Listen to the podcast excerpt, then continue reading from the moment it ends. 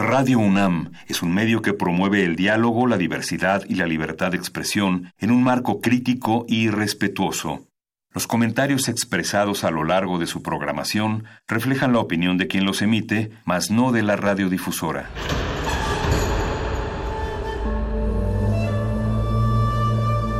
Un templo para la apreciación del ser mediante el sonido. Ser mediante el sonido. Para nosotros, el sol sale durante la noche. Nuestros gritos llevan la mesura del silencio. Y el descontento está lleno de baile y risas. A todo, incluso a nosotros, nos resistimos. La universidad nacional. Ustedes y nosotros somos la realidad. Resistencia modulada.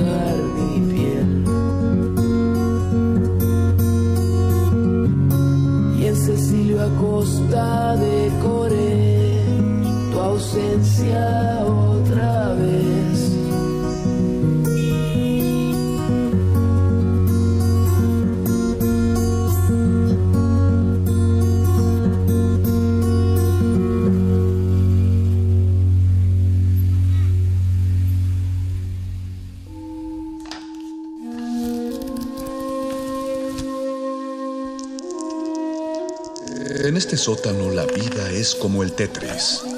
Si haces algo bien, desaparece. Pero tus errores se acumularán hasta hacerte perder. Hay quien dice que la vida solo te da una oportunidad. Aquí, siempre tendremos otra vida. El Calabozo de los Vírgenes.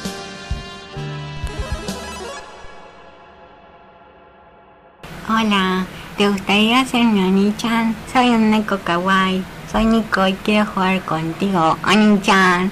Quiero conseguir mi Oni-chan, por favor. A cambio de que seas mi Oni-chan, te haré un Nico Nico Ni. ¿Ok? Nico Nico Ni. Ok, ahora quiero mi Oni-chan. Me gustaría mucho tener un Oni-chan para jugar. Porque un Neko Kawaii necesita una nicha, ¿verdad? El Calabozo.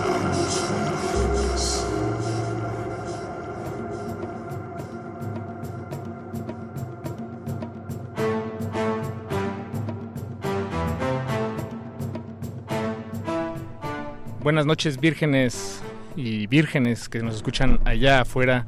Sean bienvenidos a Resistencia Modulada, a esta cabina radiofónica que esta noche se traslada al sótano de la mamá de Mario Conde, nuestro ñoño master, que está ya en realidad entrando a Radio UNAM, solo que el tiempo apremia, él lo sabe muy bien, él es un profesional, por eso le saluda desde estos micrófonos Paco de Pablo.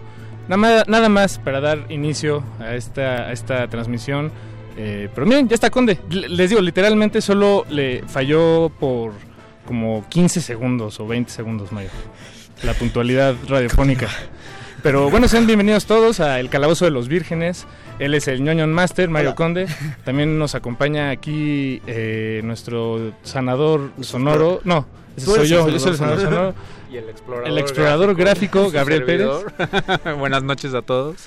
Y también está Eduardo Luis Hernández Hernández en la producción, Rafael Paz, el fan número uno que nunca se pierde, El Calabozo de los Vírgenes. Do, eh, de, bueno, es un puesto que se combate ahí junto con don Agustín Muglia. Exactamente. En la operación, ahí los dos este, traen sus camisetas, uno de Death Note, el otro de Hunter x Hunter.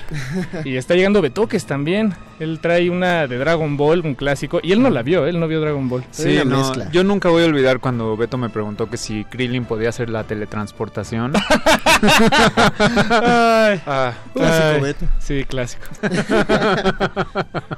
eh, y bueno, ya empezó la, la transmisión de Facebook también. Ustedes se preguntarán por qué Paquito de Pablo está oficiando esto, ya se los explicó, pero la verdadera razón, la que está debajo de esa circunstancia, que no deben creer, esa de mi retraso, es que Paco es el... es, entre Paco y Gabo son los expertos en anime y manga de la mesa de los vírgenes, de los niños y vírgenes. Y el día de hoy hay un tema que va al respecto de eso, y de hecho es algo que, un enlace que nos consiguió Paquito. Pero antes de pasar a ese, ¿qué te parece si presentamos con una rola, Paco? Claro que sí. Bueno, lo que estamos escuchando de fondo, por, para los conocedores allá afuera, que seguramente hay muchos, es uno de las de los temas que enriquecen la adaptación del anime, mm. de, del manga al anime, de la obra maestra de Eiichiro Oda, One Piece. Y... con este suspenso que estamos escuchando todos menos Conde, porque no tiene audífonos y por eso pone caras chistosas. Vamos a escuchar el tema principal de One Piece, por el que la, muchos lo conocen. La versión extendida. La versión hecho. extendida. Esto se llama We Are y están en El Calabozo de los Vírgenes. Todo lo divertido va aquí.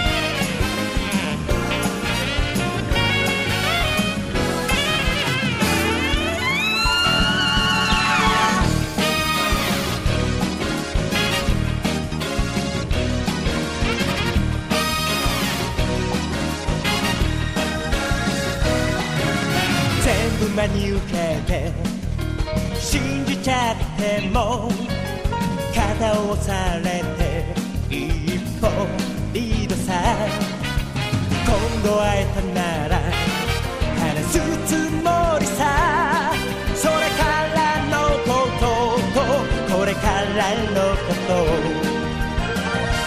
つまりいつもピンチは誰かにアピールできるいいチャンス自意識過剰にしみたれた夜をぶっ飛ばせだからバカに興味はないけどポケットにロマンそれと You wanna be my friend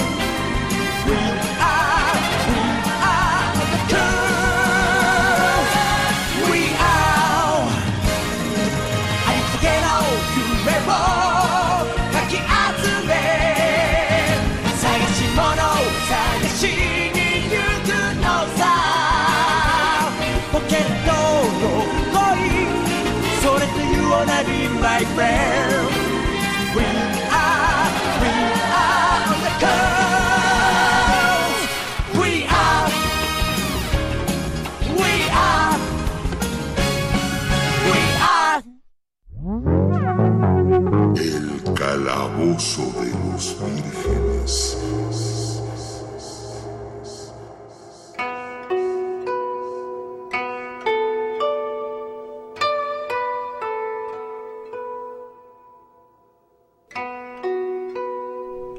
Ya un poco más respirados y ya, sí. Y ya que hemos restablecido el orden jerárquico dentro del calabozo, porque ya se corrían los rumores de que me habían re- derrocado, como decía Salomón Bryan García. Eh, también dice María Salas, hola Mago y hola a todos. Hola, hola, hola María. Tal, María. Y Salomón Bryan García dice, hoy sí tienen el calabozo a reventar. Efectivamente, así hay es. Muchísimas voces. Eh, y cada una más, más interesante que la anterior, Paquito de Pablo. Así es, pues eh, como les adelantábamos hace unos momentos, esta noche pues le vamos a dedicar toda la, la emisión al primer coloquio internacional Ibero Anime Manga, que se llevará a cabo la próxima semana. Y bueno, y también de, pues de paso a hablar de uno de nuestros temas favoritos, que es el anime y el manga, sí, y que, todo que, lo que lo rodea. Que debo decir que aunque es uno de los favoritos, sí es de los que menos hemos tocado en esta es mesa, en este programa. Es verdad. Ya un año, y sí es el que hemos castigado un poquito más. Sí, pues, eso es injusto, la pues verdad. Se ha logrado meter en varios temas, ajá, pero como tema principal sí no... Pues es un poco lo que le pasa en la vida real, creo yo, ¿no? Poco, o sea, sí. Está ahí en realidad todo el tiempo, pero pero bueno, es muy fácil que pase desapercibido. O no, no sé, ustedes díganme. Este, y bueno, y para eso pues tenemos el placer de contar esta noche con la presencia de el doctor Miguel Federico Rubén Marín. Rubio Marín. Sí, ah, mucho Rubio Marín, gusto, perdón. Paco. Fue mi letra, fue mi letra. Ah, no, no, no, fue la mía, yo, yo te hice las notas. Precisamente hablaban de que ha sido un tema castigado, sí, yo creo que en muchos lados, y uno de los propósitos de este evento es cambiar esta cuestión, sobre todo desde la academia. Porque ya lo pide, es un tema que se ha impuesto, claro, que ha mostrado una riqueza temática, una riqueza filosófica, sociológica enorme, y pues es lo que queremos rescatar. Finalmente justamente entra en cultura popular, es algo que de lo que hemos peleado, a pesar de un año haciendo este programa, sí, lo hemos seguido, te, aún lo tenemos que defender. Nuestra bandera, sí, sigue, nuestra puesta. bandera sigue puesta.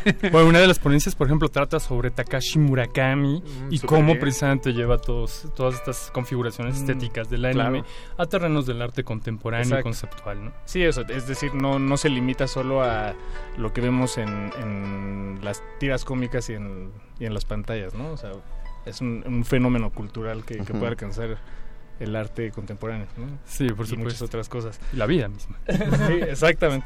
Eh, también nos acompaña aquí en esta mesa el maestro José Rosalío Gutiérrez. Hola, bien. ¿Qué tal? ¿Cómo están? Gracias por la invitación. Eh, no, pues Al gracias por, por acompañarnos. Gracias por, por, por aceptar la invitación más bien y por a, a, ser parte de, de todo este evento que, de hecho, desde que... Eh, nos lo presentó el querido Paquito, vimos, eh, primero lo vimos con mucho orgullo, con mucho gusto, eh, como, como ya se mencionó, que es parte de, de estar rompiendo eh, tabús más que esquemas, tabúes a propósito uh-huh. de qué debe ser considerado dentro de una academia, de, que, uh-huh. de qué debe ser estudiado, ¿no? Entonces, es bueno. Es que mira, que... pues todo todo lo que hace el, el ser humano es importante y todo es valioso y, y, y a lo mejor inclusive tiene el mismo valor. Eh, la cosa es que luego este tipo de expresiones acaban siendo marginadas, no solo por eh, por una verdadera valoración de lo que son, sino sobre todo por prejuicios, es decir, el, el, el no entender eh, en dónde radica su importancia, y un poco el sentido de este, eh, de este coloquio es justamente el poner en valor estas expresiones que son tan ricas, tan... tan atractivas, pero que también generan tanto entusiasmo de parte de quienes la consumen o de parte de quienes la crean. Y, y tendremos en este coloquio justo estos dos ángulos, es decir, verlo desde la lógica de qué significan el, el manga, qué significa el cómic, pero también eh, cómo se crea, eh, y discutir esto, porque justamente una de las cosas que nos gustaría que se... fuera una especie de derivación del coloquio es uh-huh. no solo pensar en, en el cómic y en el manga, sino... probablemente incidir en que empiece a crearse más animación y más cómic de, en, acá desde nuestro lado, ¿no? De calidad en sí. todos los sentidos, ¿no? Exacto. Desde el dibujo hasta la animación, sí, hasta sí, el claro. mismo argumento. Las temáticas, Las ¿no? temáticas, sobre Siendo todo. México un país tan eh, comiquero tradicionalmente, eh, no es un país que en este momento eh, esté creando mucho cómic, ¿no? Ni mucha animación. Entonces uh-huh. creo que esa es una cosa que... que habría que ponerla en la mesa y discutirla y ver por dónde nos podemos ir. Bien, y para te, terminar esta intro, breve para introducción, cerrar la terna, eh, nos acompaña también el doctor Alberto Cabañas Osorio. Bienvenido, Alberto. ¿Cómo gracias, estás? Pues buenas noches y muchas gracias por la invitación, y muy a gusto estar aquí con ustedes, ¿no? Platicando igual, esos igual. temas. Yo iniciaría esto de manera muy breve. Fíjate que este, este comentario que hiciste, qué interesante, está ahí, dijiste, Paco. Mm. Es un fenómeno que está ahí precisamente. Pero ¿qué significa que está ahí? Que la realidad está ahí y que a veces no queremos ver esa realidad, que de pronto irrumpe ya buscando nuevos nichos, nuevas maneras de reflexionar. Entonces lo que hemos hablado, Miguel, José y yo, cuando nos reunimos es esto, este aspecto de la imagen del anime y el manga, cómo irrumpe como una manera, digamos, frente a este pensamiento reduccionista. Entonces nuestra idea precisamente es cómo el anime y toda la imagen que propone es una especie de apertura a una fantástica trascendental, a una nueva fantástica, es recuperar la vocación de la imagen. La imagen nosotros la hemos reducido prácticamente desde los análisis académicos. Lo que pretendemos nosotros como objetivo en esto es darle esa apertura, regresarle la voz a la imagen, verla desde estos gestos reflexiológicos, esta rema- resemantización de eh, signos, de constelaciones, de signos que trae consigo la imagen, y el anime los trae a través de estos mundos distópicos, utópicos, constelaciones, temáticas, pasados, presentes, futuristas, tecnológicos. Trae toda una serie de aperturas que me parece que lo recupera de, marav- de manera maravillosa. Digamos que esas eran nuestras charlas, diciendo cómo, por, cómo articulamos esto, esta idea, para generar una apertura hacia la academia también, que la academia sea una apertura no tanto hacia los espacios de la gente que está en esto, sino hacia el propio pensamiento, una apertura hacia el pensamiento, a este pensamiento imaginante y esta conciencia imaginante que va más allá de la abstracción teórica, ¿no? Por ahí va un poco nuestras primeras propuestas para enfrentarnos a este trabajo, ¿no? Creo que eh, sería bueno dedicar este primer bloque a propósito de, de eso, esa, esa esa apología necesaria, ese defender la postura, y, y yo tengo yo, yo tengo una duda que ya es eh, más de morbo, pero que tiene que ver todo con el tema, porque en el momento en el que en, en esta mesa presentamos en Radio UNAM el tema a propósito de que queríamos hacer un programa que tocara estas temáticas, eh, no encontramos tanto así resistencia, como sí tuvimos que hacer una, una amplia serie de justificaciones al respecto. Sí. Bueno, finalmente nos tomó dos años concretar eh, la, la posibilidad de... Bueno, y, y además querías que se llamara El Calabozo de los Vírgenes. Que es otra cosa, ¿no? Que también, ya que teníamos el permiso, ya después fue, pero cámbiale el nombre, y dijimos no. Entonces se va a quedar. ¿Qué, ¿Cómo fue? ¿A partir de qué nació el hecho de llegar y decir queremos hacer un coloquio internacional de anime y manga aquí en la Ibero? ¿Y, y cuál fue la primera respuesta que, que se consiguió a, a propósito de ello? ¿A quién se le pide? ¿A quién se le pide, por sí, cierto? ¿Al rector? No va él con el rector del Ibero, uno pues toca la puerta. Pues en realidad creo que fue algo que ya era necesario. Y porque ya es algo que se está tratando en la academia, en las academias, pero que por otro lado todavía no se ha unificado.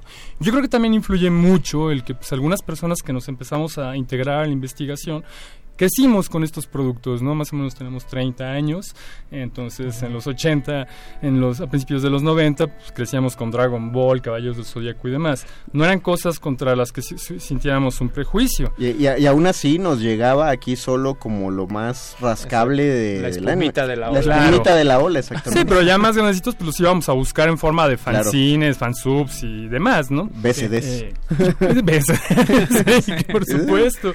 Pero entonces da la casualidad de que ya había una serie de investigadores trabajando estas temáticas, aunque dispersos por lo mismo, porque no hay un entorno en el cual podamos abordar no solo el anime y el manga, sino las reflexiones sobre la imagen, la imagen audiovisual, la imagen eh, de la, propia de la narrativa gráfica. Entonces, básicamente esto surgió como iniciativa de, él, de la maestría en comunicación, eh, porque incluso varios de nuestros alumnos, por ejemplo, especialmente un doctorante de la maestría en comunicación, uh-huh. trabajan ya estas temáticas. Yo mismo también en mi, eh, en mi, en mi trabajo de titulación de, de doctorado, trabajé un poco estas temáticas. Okay. Entonces ya hay una necesidad, porque aparte forman parte de nuestras identidades posmodernas, forman parte de, reflejan nuestra sociedad, ¿no?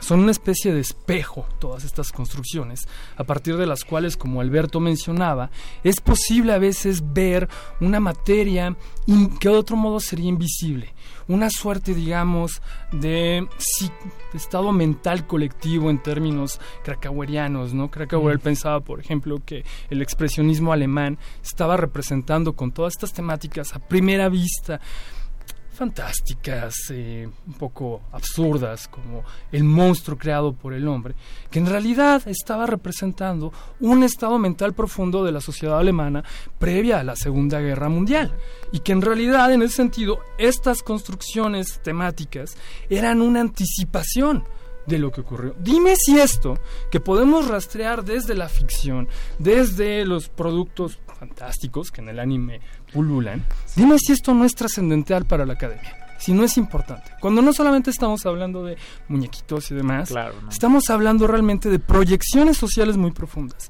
Agustín Duchel, todos estos, eh, todas estas narrativas, mm. estas construcciones cyberpunk de las que mencionaba, eh, a las que mencio- hacía referencia Alberto, precisamente son, y es lo que hemos platicado mucho, para Alberto son una especie como de eh, vanguardia que lanzas para operar con futuros posibles total, y construir total. Imágenes de una sociedad. Sí. ¿No? Y Ghost in the Shell aparte también, estoy tomando un ejemplo entre muchísimos, sí, no, de, nombre Akira, ah, nombre sí, Ergo sí, Proxy, sí. lo que tú quieras, uh-huh. eh, Technolize.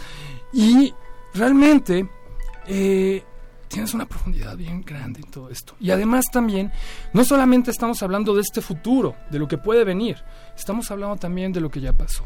Y esto que ya pasó es básicamente el mito, las mitologías, todo esto que nos dan una configuración social desde el pasado, desde raíces eh, también psicológicas profundas, el arquetipo y, y demás. Todo esto está en estas narrativas. Sí. Entonces realmente, sí. no solamente, también ocurre un fenómeno muy chistoso. Esto ya dejó de ser meramente japonés. Eh, podemos hablar de que hay el eh, original manga, eh, eh, ¿qué, qué es este? Eh, original eh, American manga, ¿no? O, por ejemplo, las últimas bande dessinée, los cómics europeos que retoman mucho, esti- mucho este estilo. Pero, eh, en realidad esto ya nos afecta a, tanto a los mexicanos como a los españoles, a los franceses. Ya, no so, ya dejó de ser eh, algo exclusivo de lo japonés. Ya dejó de hablar solamente de lo japonés. Bueno, pero claro, en la, en la, en la construcción sí se nota, ¿no? Se nota cuando están haciendo una apropiación cultural. Digo, eh, el manga norte, norteamericano, estadounidense, se sigue notando que tiene algo de, de estadounidense, eh, sí. tanto en el arte, por ejemplo, en los fondos, como en la misma narrativa, en el uso de diálogos, en el tipo de mitologías que se manejan. Pero oh, todo lo que dices es muy puntual, pero la academia, la, la academia ya lo sabía, ya era consciente en, en general. No digo estos puntos dispersos, sino como institución ya dijeron, hecho, va. Esto en realidad no forma parte, debo decirlo, de una directiva okay. institucional que venga desde arriba. Eso. Es más una inquietud del departamento, de muchos académicos que como nosotros tres trabajamos la imagen y en realidad estamos descontentos frente a este trabajo de éfrasis, es decir, de pasar al texto, incluso a veces a la racionalidad. hay muchos aspectos de la imagen que son transracionales, que tienen que ver con la, la praxis. Sí. Entonces, abordar la imagen eh, en los términos académicos monolíticos no siempre es el modo más adecuado. Hay una historia de ello. Si hablamos de anime, hablamos de medios audiovisuales. Total. Chris Marker, por ejemplo, fue un teórico francés que él decía, es que si vas a hacer análisis audiovisual, pues pásate realmente a hacer una construcción en video donde cites tal cual la imagen. Entonces, uh-huh. nosotros realmente necesita, queremos que es necesario contribuir a configurar un ecosistema académico que, en efecto, ninguna universidad, hasta donde yo sé, aquí en México y quizás en ninguna es, parte del mundo. Es cierto. Tal vez en Japón. Tal vez en Japón. Aunque ahí hablamos de estructuras que tienen que ver más. Las de los barrios, ¿eh? Sí, quién sabe. Sí, sí. Ninguna universidad ha realmente, como parte de su proye- programa institucional, dicho, vamos a trabajar anime, manga, incluso quizás apenas narrativa gráfica. De hecho, por eso estamos invitando a Benoît Peeters, uh-huh. que no es japonés. Exacto. ¿Por qué estamos invitando a alguien que no es japonés? Porque este señor es uno de los principales eh, eslabones que han precisamente tratado de abrir espacios académicos a la narrativa gráfica, eh, al anime y demás. Y él, bueno, de hecho fue discípulo de Roland Barthes, un gran eh, estructuralista, semiólogo. O sea, y académicamente no tenemos problema con sus credenciales. Claro. Pero esto es una mala casualidad, que aunque es un gran literato eh, de la Sorbonne y demás, también es un creador de cómic de las Ciudades Oscuras, es el guionista uh-huh. de esta célebre saga de, de, de Bond de cine que todavía sigue, Las Ciudades Oscuras, que de hecho recibió hace poco, da la casualidad, el gran premio manga del Japan Median Arts and Fe- Festival. Entonces, ¿por qué los japoneses le dan este gran premio manga a un extranjero?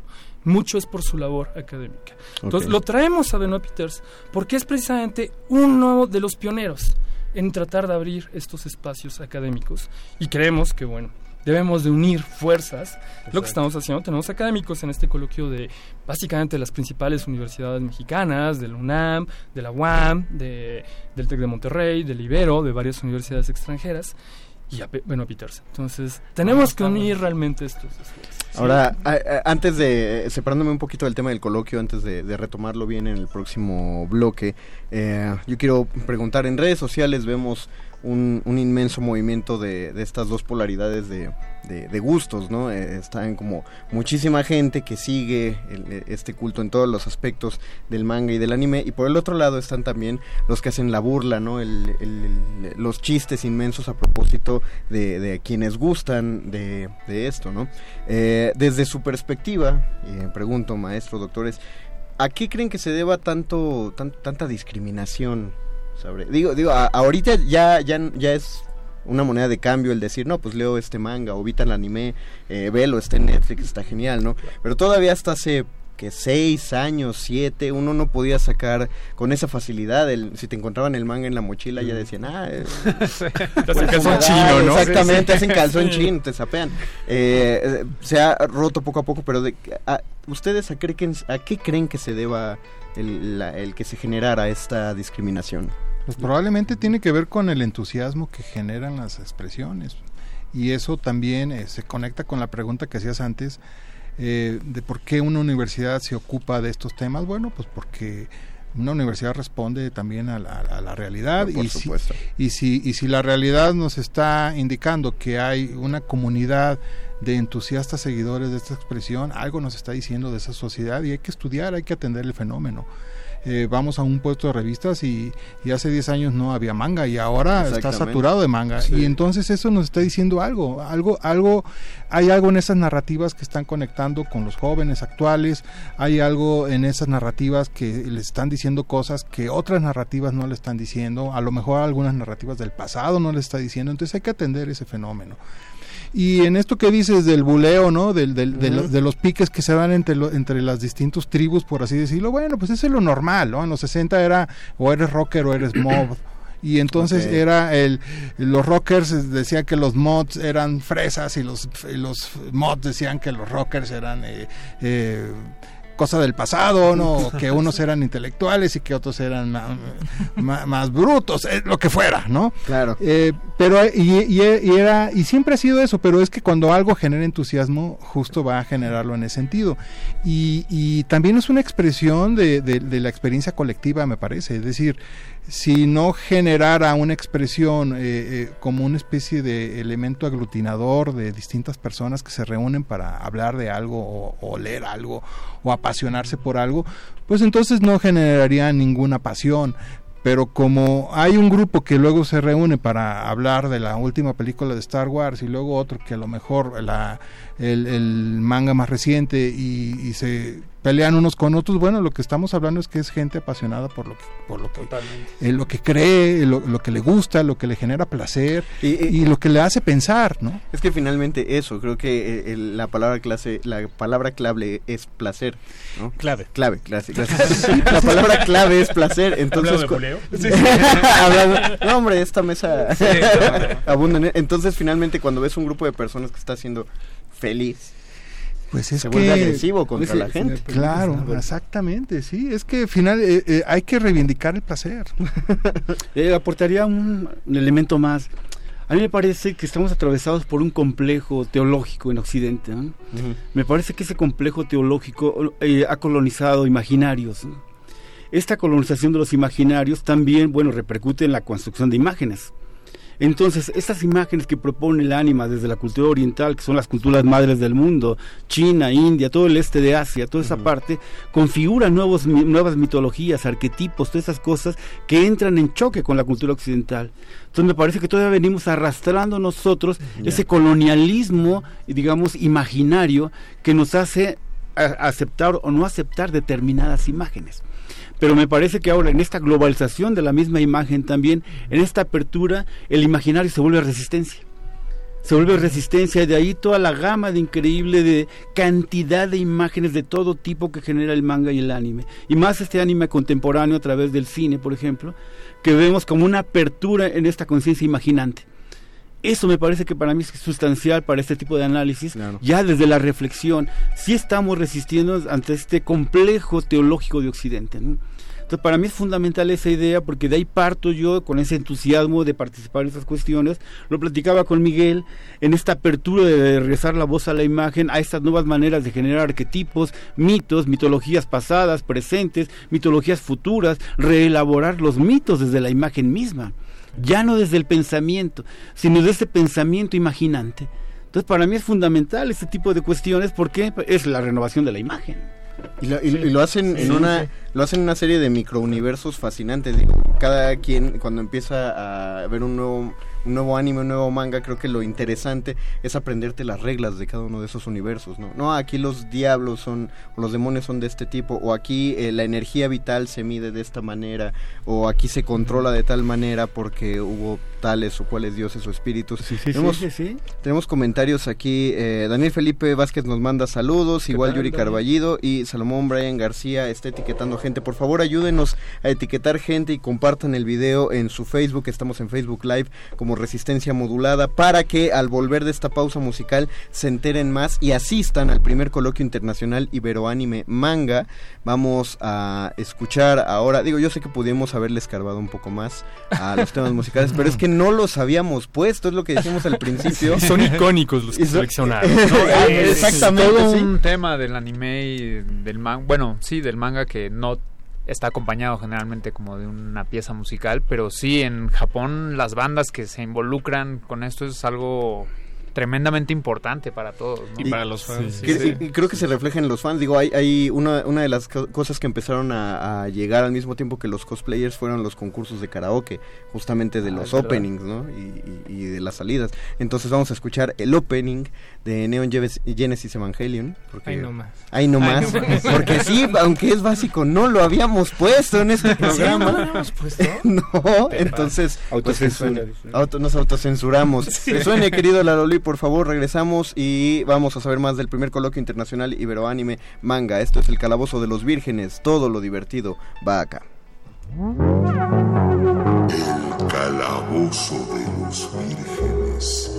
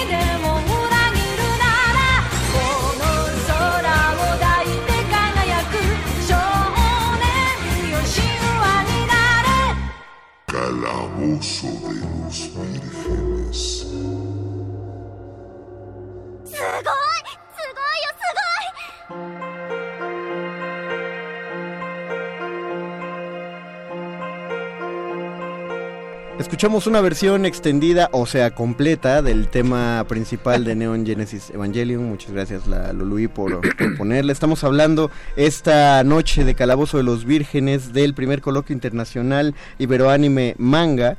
Y pues, pues vamos a entrar a ese a ese tema. ¿Qué, qué habrá en, en, en estos, de, del tres al cinco de, de junio? Y antes, y en los alrededores. Déjame, antes de que, de que nuestros ver. invitados aquí en la mesa eh, contesten. Irrumpe, Paquito. Eh, yo nada más quiero decir que vi la lista de, de, de, eh, de ponencias que van a ver. Uh-huh. Es enorme, Exacto. es enorme. Hay, hay para, para todos, para satisfacer ese, ese estómago que, insaciable. Eh, piensen en todos los títulos de sus animes y mangas, los favoritos, o por lo menos los más importantes, grandes. Eh, en, en la historia, los exitosos, los inolvidables, pues hay un espacio para cada uno de ellos aquí. O sea, eso se los garantizo. No voy a soltar listas, podría.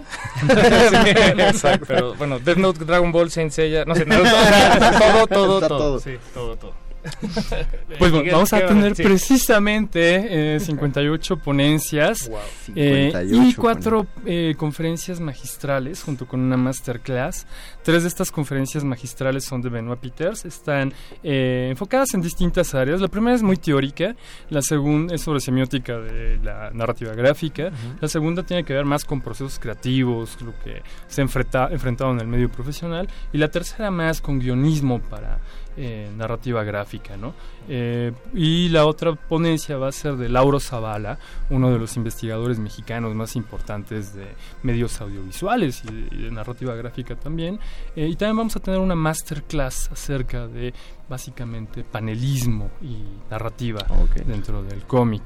Eh, y bueno, vamos a tener dos sedes, es importante mencionar esto, el tres y el cuatro, donde tenemos el grueso de ponencias. Est- eh, vamos a estar en la Universidad Iberoamericana. El cinco de junio eh, nos vamos a mover al C E X, el Centro de Exploración y Pensamiento Crítico, para una clausura. Y el día de mañana, perdón que haga pu- publicidad, no, no, tenemos adelante. una, eh, dentro del marco del coloquio, una proyección gratuita de parte de Ken Media y Konichiwa Festival, eh, Eh, de Mirai no Mirai, Mirai mi pequeña hermana, en el C E X, el Centro de Exploración y Pensamiento Crítico. Va a haber después una charla, más o menos como la que estamos llevando a cabo ahorita. No, no, ¿Y uno puede llegar y asistir? Sí. ¿Es de entrada libre, digamos? Todos los eventos son cien por ciento gratuitos. Eh, y, por ejemplo, para ¿Hay el que coloquio... registrarse? Sí, para el coloquio, para el tres y el cuatro uh-huh. nada más, sí estamos pidiendo un preregistro. Eh, esto le pueden hacer en la página web doble u doble u doble u punto ibero anime manga punto org. Eso. Esto es la próxima Ibero. semana, lunes, martes, eh, desde la mañana hasta la noche, ¿no? nueve de la mañana, ocho de la noche. ¿Podría eh, decirnos dónde está el Centro de Exploración y Pensamiento Crítico sí. para los que quieran descolgarse mañana la función? Es a las siete y media de la noche. Está a una cuadra de Metro Barranca del Muerto, exactamente, es, eh, sobre Avenida Revolución, okay. eh, el número es mil doscientos noventa y uno en la colonia Alpes. Eh, Avenida Revolución mil doscientos noventa y uno, sí, colonia exacto. Alpes. La función de mañana, veintinueve de mayo, Mirai mi pequeña hermana, es a las diecinueve treinta horas. Eh, lléguenle, lleven amigos. Sí, va a haber esto, un pequeño cuetel después. Va a haber convive. Una charla, entren a la charla, digan, hagan preguntas más que comentarios. ¿Sí? Sí. Yo más que una pregunta tengo un comentario. No, de hecho, en esta charla vamos a incluir al público, vamos a ser bastante Entonces, invasivos. Entonces lleven sus comentarios. En ah, este lleven caso. Preparados sus comentarios, quejas, sugerencias y demás. Estaremos ahí para atenderlos.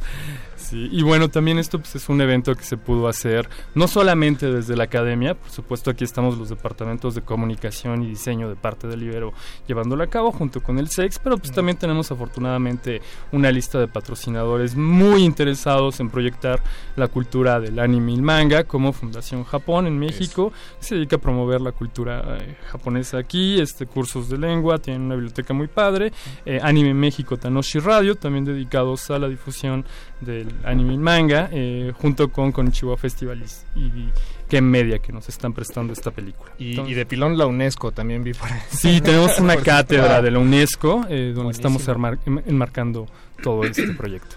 ¿Cuáles son las que la, la, las ponencias que más les eh, entusiasman dentro de todo este programa? Digo, por...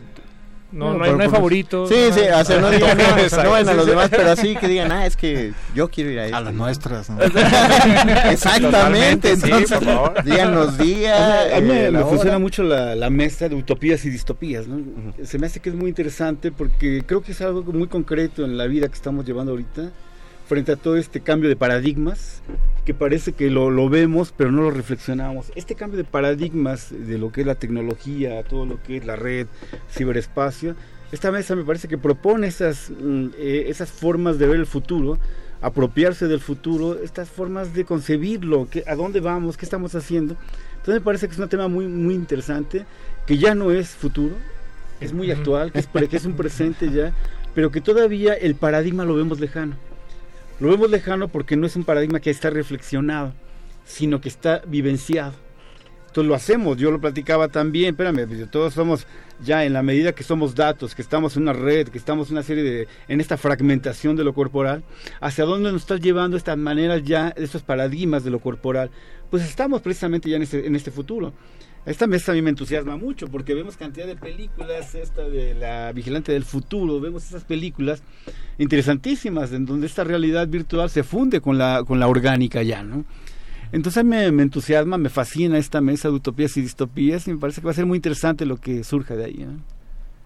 Tal cual, levanta, ¿tú levantaste la mano un poquito? No, no, me, me rasqué la, ah, okay, dije, me rasqué la te, cabeza. Es que te vi de reojo y dije, no, sí, es, estoy de acuerdo y, y, y suena aterrador, pero y al mismo tiempo emocionante el hecho de que estamos viviendo en ese momento.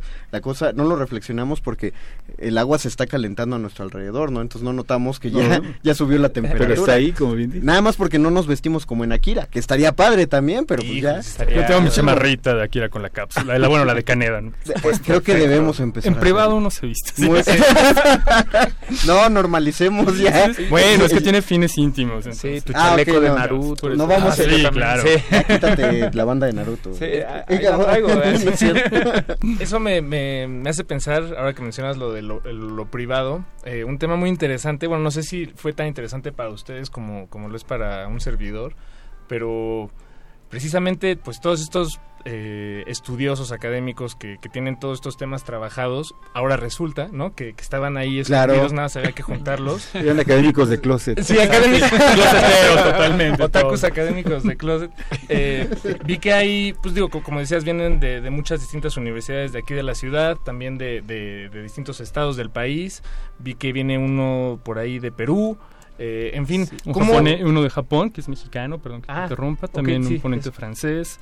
Pues eso, ¿cómo, cómo, cómo da uno con todos ellos, ¿no? Este, pues que están muy tranquilos escribiendo y publicando en, en eStore o no sé, digo, tal vez esa es, por ahí va un poco la respuesta, ¿no? Pero sí, como... Pues básicamente te paras, gritas a quién le gusta el anime y te llega todos una horda. Todos los actores dicen, yo sí.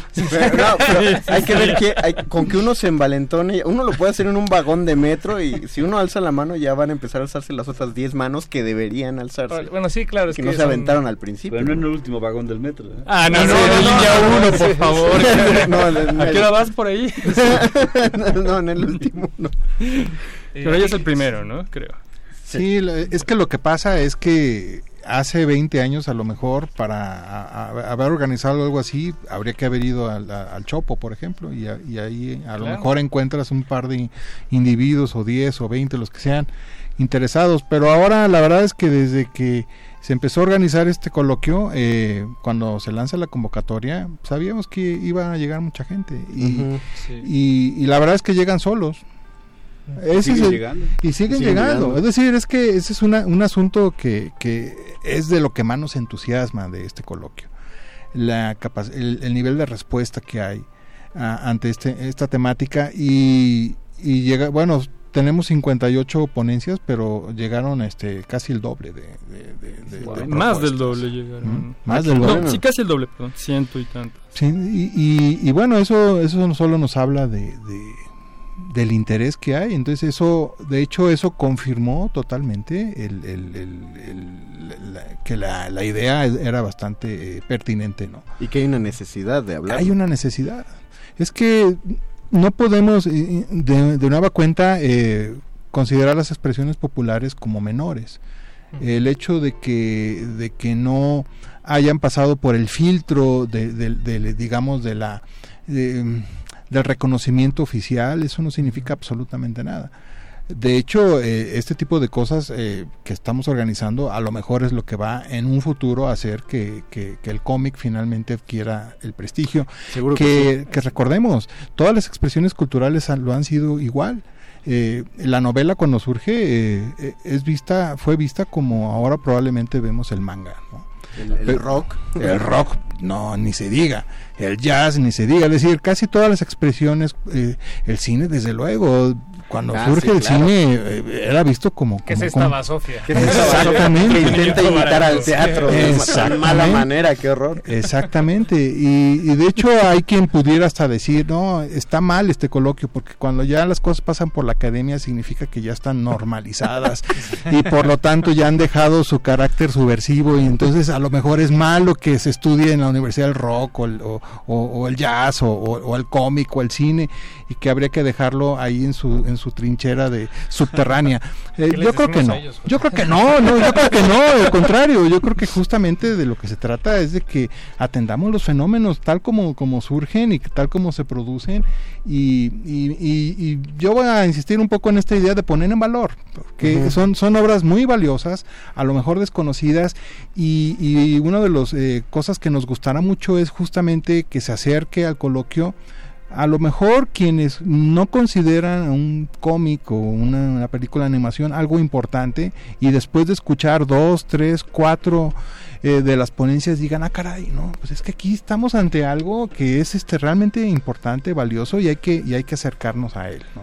Sí, creo que eh, lo que decías de, de quienes se oponen, pero dentro de del gusto, así decir, no, pero pierde el carácter este subversivo, creo que entran dentro de los que son un poquito más envidiositos. Sí, claro. Sí, viene como me... de un romanticismo de no tener con quién compartirlo antes y la secta con la que sí lograbas compartirlo era así tu cuadrilla de amigos es, así respetados mm, al máximo. Es ¿no? como los que se quejan de, de, de los que van a ver las películas de Marvel y dicen, pero yo sí leí los cómics, sí. Tú no has leído nada, no tienes derecho de ir a verlo, ¿por qué no? Claro. Uno llevaba tanto tiempo peleando porque se abriera todo el mundo sí. y ahora que ya se abrió, pues nos estamos peleando del otro lado. Lo que rápidamente querría comentar es muy breve, en continuación con lo que dijo José José, no se trata de institucionalizar este tipo de expresiones, sino de, re- de enriquecer el tipo de pensamiento académico. Sí, me parece que ese enfoque es fundamental para nosotros, algo que hemos comentado, ¿no? En ese sentido, esto enriquece.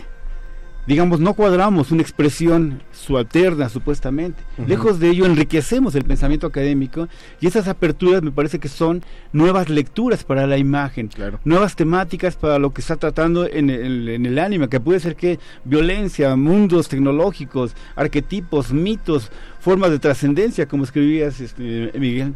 Si formas de trascendencia en estos nuevos arquetipos de divinidad, una serie de elementos que lejos entonces de reducir, enriquecemos, enriquecemos, ¿no? Entonces me parece que por ahí va uno de los objetivos también de este coloquio que estamos planteando. Pues ya eh, en los últimos estertores de este programa, porque diría el poeta es es este somos somos locutores y duramos poco y la noche es muy larga. Este preguntar, ¿tienen tienen algún anime, manga favorito que nos podían decir a modo de recomendación cada uno de ustedes tres? Uno o, obra, un, uno obra. Sí.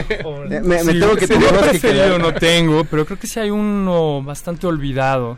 Entonces, por eso creo que merece cierta mención. Wolf Rain.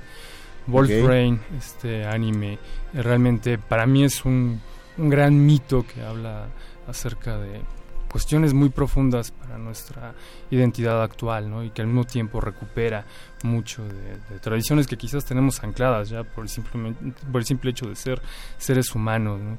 Okay. Tenemos un poquito programas. Bien. Wolf Rain. Wolf Rain, Wolf sí. Rain. Okay.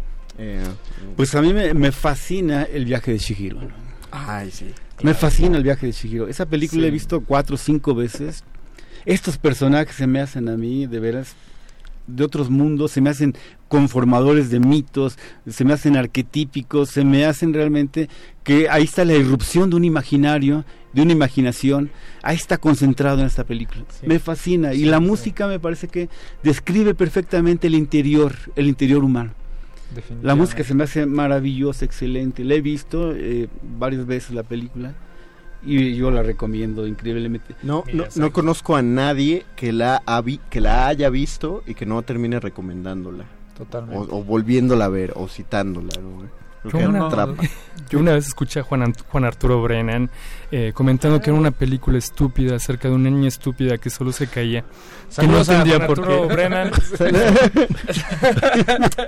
Me impactó mucho porque lo escuché de chico. Me impactó mucho esta recepción cuando a mí me atravesó totalmente esta película. Exigimos, Pero, de, exigimos derecho de réplica con Juan Arturo Brennan. Sí. Ven al Calabozo de los Vírgenes. Estaría Vamos a buenísimo. discutir a propuesto. Sí, Vamos sí. a utilizar a Rafa Paz en Derretinas como mediador, como referee de esa de esa plática. El experto en cine tiene que estar eh, como referee al respecto. No, no pues eh, eh, a mí me dio mucho gusto ver que aquí en la mesa tenían este a mi favorito, que es este Yotsuhiro Tatsumi. ¿Tú lo dijiste, Gabo? Sí, sí. No, ah, es... Eh, y, y es que a mí, el, el, el, el, en lo personal, a mí eh, lo que más me, me gusta de, de, de la narrativa gráfica es sobre todo aquella que se ocupa de no tanto de la fantasía, sino al contrario de la realidad. Y inclusive de la novela gráfica documental es este es lo que a mí más me interesa. Y cuando estaba pensando qué hacer con el, el en qué, qué trabajo presentar en este coloquio, eh, hablaba con, con Miguel, no, pues yo creo que Tatsumi, y no sé cómo a, abordarlo, a lo mejor eh, eh, compararlo con, con Adrián Tomín, que es el, el, el, el otro artista de, de novela gráfica estadounidense de origen eh, chino, que, que ha sido el editor de Tatsumi en, en Canadá, y... Y estaba pensando con eso, pero me quedé con, con, con algo que ahí sí es disruptor de la lógica del, del, del, del coloquio, que uh-huh. es, es la novela gráfica documental, eh, particularmente de, una, de un autor brasileño que es Marcelo de Salete, y que ha trabajado eh, las eh, pues la crónica muy personal del periodo de la esclavitud en Brasil a través de la novela gráfica, con dos obras increíbles, que es eh, Cumbe y, y, y Angola Yanga, que son obras muy poco conocidas en México, de hecho no se han editado aquí, y me parece que es una cosa que, que a lo mejor, dentro de lo que he dicho, me gustaría poner en valor, ¿no? Perfecto, pues es todo el tiempo del que dispone este calabozo, pero les recordamos, si quieren saber más al respecto del primer coloquio internacional Ibero Anime Manga, entren a doble u doble u doble u punto ibero anime manga punto org. Ah, perdimos la transmisión en nuestro Facebook Live, pero bueno, mantenemos aquí el aire todavía noventa y seis punto uno y lo compartiremos en nuestras redes. Y si quieren hacer un contacto para hacer el preregistro, para asistir a cualquiera de las ponencias, es en iberoanimemanga arroba gmail punto com. Mientras tanto, nosotros agradecemos al doctor Miguel Federico Rubio Marín. Rubio Marín, ah, entonces sí lo tenía yo bien acá. De... Sí, como, yo le hice la... no, sí. como yo le hice las notas. Rubén. Este, Jesús, al doctor Jesús Alberto Cabañas Osorio y al maestro José Rosalío Gutiérrez eh, Rasura, muchas gracias. Gracias, gracias a ustedes. Por invitación. Muchas gracias. gracias por haber es un placer estar aquí. No, no, no, y será, y será un placer. Hagamos que esto se repita, haremos sí, otro, otro, para Con hacerle más justicia gusto. al anime y al manga dentro del Calabozo de los Vírgenes. Sí, agradecemos. Daremos. a don Agustín Muglia en la operación técnica y a la Lolui que estuvo en la producción. Reagradezco a Paquito por salvarme el pellejo. Agradecemos a Alba Martínez en la continuidad, a Betoques por reírse de mi pellejo y a, no agradecemos a Derretinas porque nos tiraron el internet de nuestra transmisión Facebook Live. Van a pagar caro por esto, Derretinos. Mientras tanto, pues los dejamos con ellos. Viene el programa de los señores críticos. Nosotros nos despedimos. Gracias, Paquito de Pablo. Arigato gozaimasu. Gracias, Gabo Pérez. Gracias a todos. Buenas noches. Se despide de ustedes el New Master, el Mago Conde. Nos vemos el próximo martes a las ocho de la noche. Ahora sí.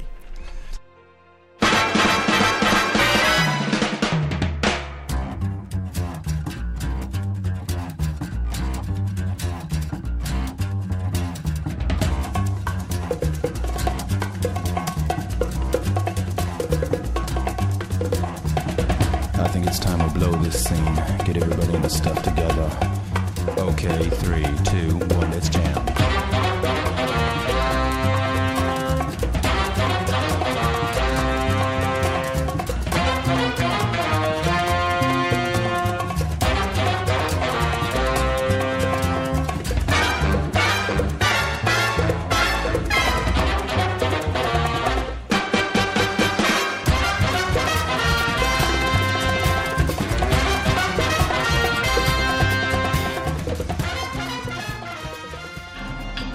Nadie termina un juego siendo la misma persona que solía ser.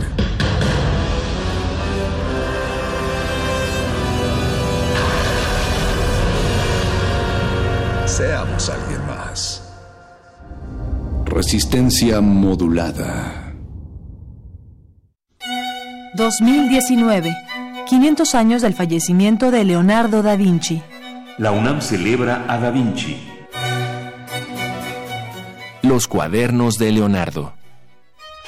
Según sus biógrafos, Leonardo tenía la costumbre, que mantendría toda su vida, de anotar las cosas de forma habitual en cuadernos.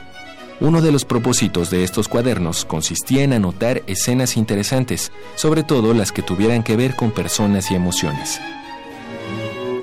Mientras vas por la ciudad, escribió en uno de ellos, observa sin parar. Observa y considera las circunstancias y el comportamiento de los hombres mientras hablan y pelean, o se ríen, o se dan de golpes. Para ello portaba consigo un cuaderno colgado del cinturón. Leonardo da Vinci, quinientos años del creador universal. noventa y seis punto uno F M, Radio UNAM, experiencia sonora. ¿Quiénes hacen la ciencia? ¿Cómo se suma la ciencia a las soluciones de los problemas iberoamericanos? Científicos, investigadores y académicos de Iberoamérica hablan de los avances en ciencia, tecnología e innovación que inciden en nuestra vida. La ciencia que somos. La ciencia que somos. Iberoamérica al aire. Viernes a las diez y media de la mañana. noventa y seis punto uno de F M. Retransmisión, domingos a las nueve treinta de la mañana por el ochocientos sesenta de A M. Radio UNAM. Experiencia sonora.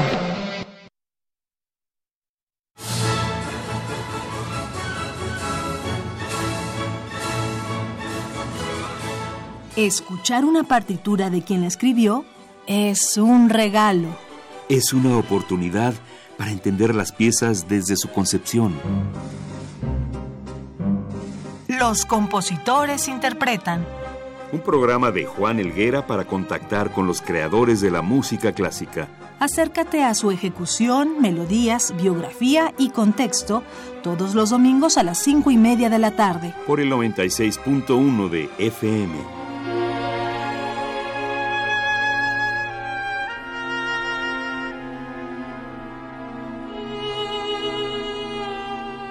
Radio UNAM, experiencia sonora.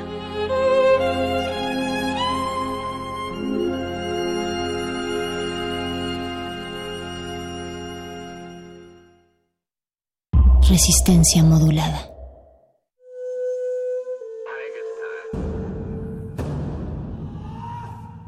Solo hay dos momentos excelentes para ver una película. El primero fue hace veinte años. En su estreno. El segundo gran momento es hoy. Derretinas.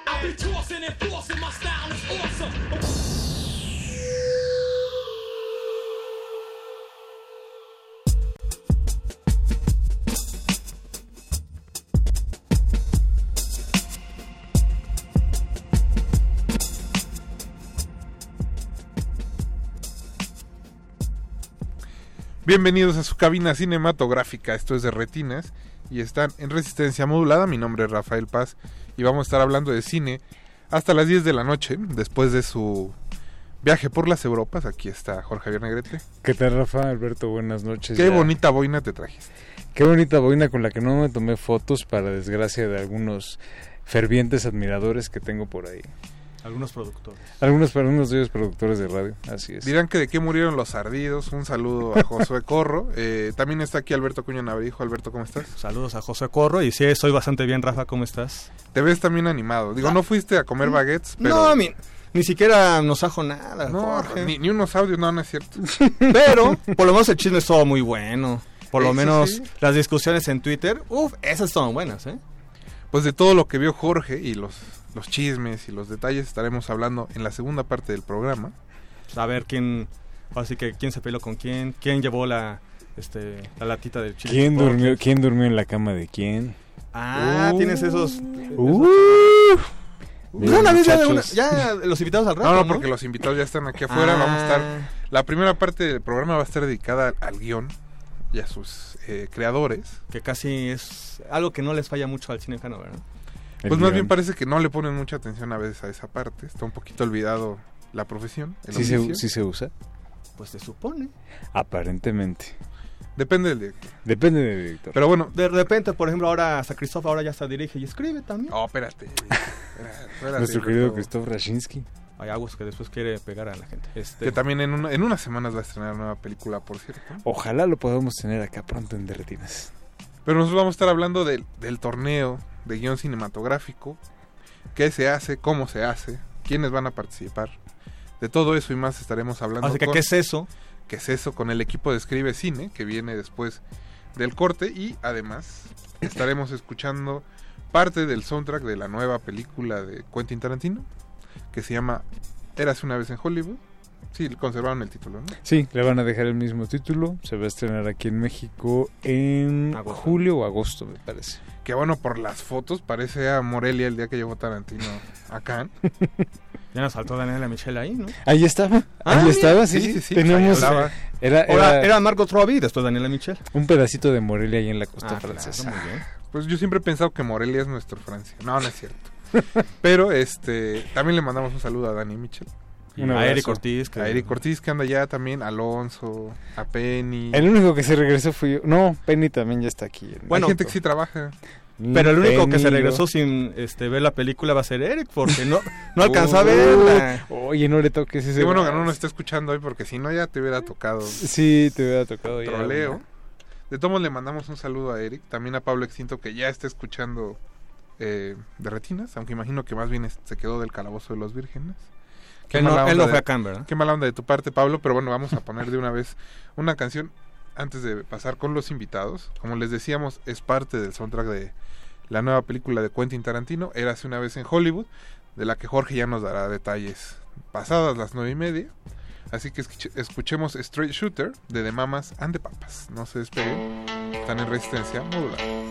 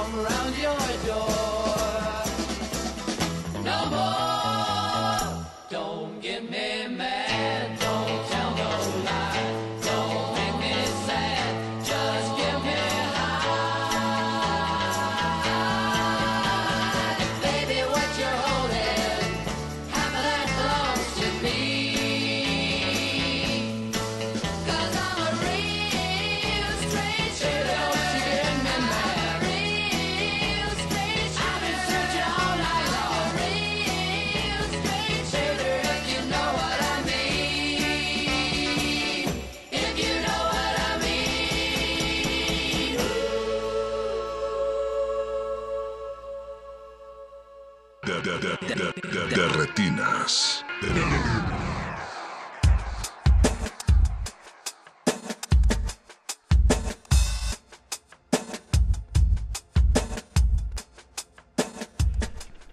Ya estamos de vuelta en su cabina cinematográfica. Recuerden que nos pueden contactar a través de Twitter en arroba Rmodulada y en Facebook como Resistencia Modulada, para que resolvamos todas sus dudas sobre el tema de esta noche, que es el torneo de guión cinematográfico, y para eso tenemos en cabina a Brenda Medina y a Patricio Sáiz de Escribe Cine y, por supuesto, del torneo. Chicos, ¿cómo están? Buenas noches. ¿Qué tal? Muy buenas noches. Hola, gracias por la invitación.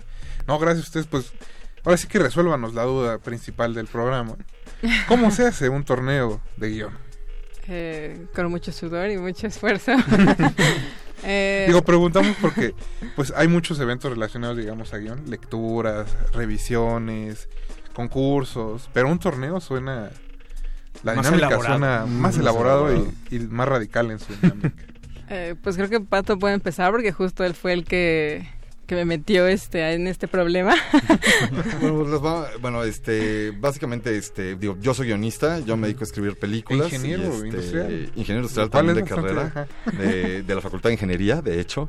Y este y bueno, desde hace mucho tiempo conozco a Brenda, que Brenda es alguien que siempre ha estado como apoyando el guión y apoyando la cultura guionística en México. Ajá. Y todo inició cuando pues de repente veíamos y decías, bueno, pues hay muchos torneos de guión, hay lecturas de guión. Y pues buscábamos como un evento diferente, buscábamos como algo interesante.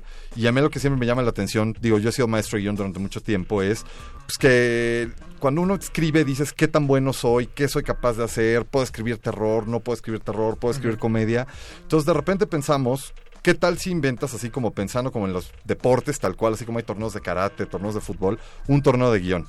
Y entonces básicamente el torneo de guión inició como una serie de retos que son retos de escritura distintos que la gente pues tenía un cierto tiempo determinado para responder, y todos esos retos involucraban este, mucha creatividad y también involucraban como distintas habilidades guionísticas. Algunos retos tienen que ver con armar una historia, otros tienen con un personaje, otros tienen con escribir diálogos. Esa fue un poco como la idea. Sí, además eh, creo que ayuda como a las personas que van comenzando a escribir a realmente enfrentarse a lo que hace un guionista, un escritor día a día, ¿no? Que es sentarte y escribir, que muchos no lo hacen, ¿no? Es como muy extraño, pero justo quieres desarrollar el oficio, pues tienes que sentarte y hacerlo, ¿no? Entonces creo Disciplina. que... El... Exacto. Entonces creo que el torneo te permite eso, ¿no? Te permite, ok, tengo cuarenta y ocho horas para entregar estos retos, tengo que escribir, ¿no? Si no, estoy fuera y pues me quedo sin los premios, ¿no? Entonces es un incentivo para que escribas, ¿no? Ya si no escribes porque te gusta escribir, pues escribe al menos por alguno de los premios, ¿no? Y con ello, pues por fortalecer dinero, por ese dinero. Todo siempre es el dinero. Qué bárbaros. Uno aquí que hace radio pública, pero bueno, está bien. También. Perdón. Me... Perdón, no me es la... Ahora sí que esa será ya la tercera edición, ¿no? Sí, esa es la tercera edición. Este, la verdad es que nos ha ido muy bien. O sea, la mm. gente, o sea, la gente, en general la gente, pues, es como está abierto, es como es en línea y está abierto a todo escritor de habla hispana, pues nos llegan personas de Colombia, este, de España. Incluso ha habido alguien de Reino Unido, ¿no? Que son mexicanos o son latinoamericanos y están allá. Y les gusta, pues eso, la, la idea de escribir, ¿no? Entonces creo que ellos y su participación ha hecho que, pues, repitamos la experiencia, ¿no? Porque de hecho la primera vez no teníamos ni idea cómo nos iba a ir, ¿no? Sacamos la convocatoria y dijimos, bueno, pues, si se inscriben cinco, pues nos damos por bien servidos, ¿no? Pero no teníamos ni idea, ¿no? Y, y ha sido muy, no sé, muy lindo que sí, la gente sí se ha visto muy interesada en, en el proyecto y motivada por, por escribir, por uh-huh. que lleguen los retos todos los, todos los sábados, tengan que mandarnos el lunes, los jueves salen los resultados, por ejemplo, de si pasa la siguiente ronda.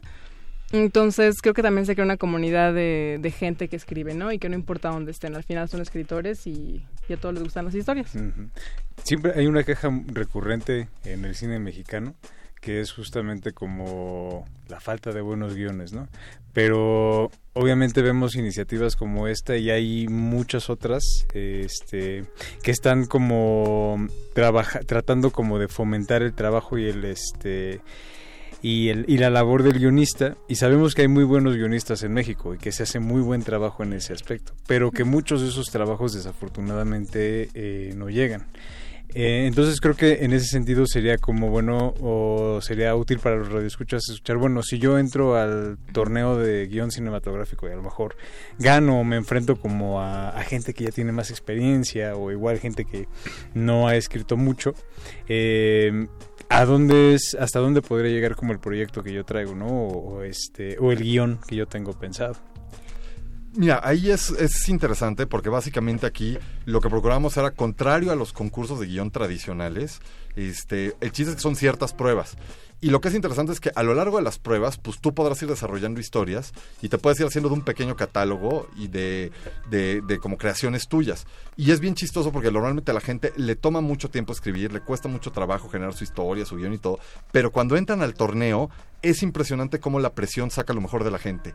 Y la, normalmente toda la gente que ha participado en el torneo nos acaban agradeciendo que han descubierto lo productivos que pueden ser, lo creativos que pueden ser, cuando realmente tienen algo encima, ¿no? Entonces, uh-huh. mucha gente se ha hecho, de repente descubren, ay, se me ocurrió esta idea padre, se me ocurrió esto, y eso es mucho gracias al torneo. Sí, además, eh, o sea, justo eh, que mencionas sobre presentar proyectos, eh, digo, en Escribe Cine tenemos otras iniciativas donde sí, tal cual presentan guiones, ¿no? Como lo es el festival. Uh-huh. Y este... Y ahí sí puedes ver a lo mejor el alcance que puede tener tu proyecto, ¿no? Que al final del día, eh, y que lo tiene el torneo, es tienes que ser profesional con tu trabajo, tienes que dedicarle tiempo. Y creo que es, eh, pues sí, como lo mejor que le puede ofrecer, la mayor motivación que le puede ofrecer este, pues el evento que tenemos ahorita. Me supongo que cada año, obviamente las pruebas, los retos, pues van variando. ¿O cómo es esta dinámica? Cada año... ¿Tienen lo mismo? ¿Cómo no, es? Este, de hecho cada año este, Justo Pato se dedica es, el, es la ¿no? mente pues puede ser, Alberto. No, no, no, para nada, no sería trampa. Imagínate repetirles los retos, ya sería muy fácil. No, justo Pato se, este, él es la mente maestra detrás de todos los retos. Entonces, si a alguno no les gusta, Si, si a alguno lo ven muy difícil, pueden a él reclamarle en Twitter o en Facebook, lo pueden encontrar. Eh, ahí le pueden reclamar, y pero digo, él él es el que los diseña, ¿no? Todos los este los retos cada año y todos son distintos, ¿no? Y por ejemplo, digamos, los años el año pasado, ¿cuáles fueron más o menos las los retos de los participantes? ¿Cuál te acuerdas de uno en particular que ha sido muy Había divertido? Un reto que en particular les gustaba, que fue el más difícil para muchos participantes que no los lo platicaron y todo, que era eh, crear una historia donde intervenga un dron, una almeja y un camello, creo, en el desierto, algo así, ¿no? Entonces era generar una historia teniendo esos tres elementos, ¿no? Y tenías, me parece, tres cuartillas de extensión para crear una historia.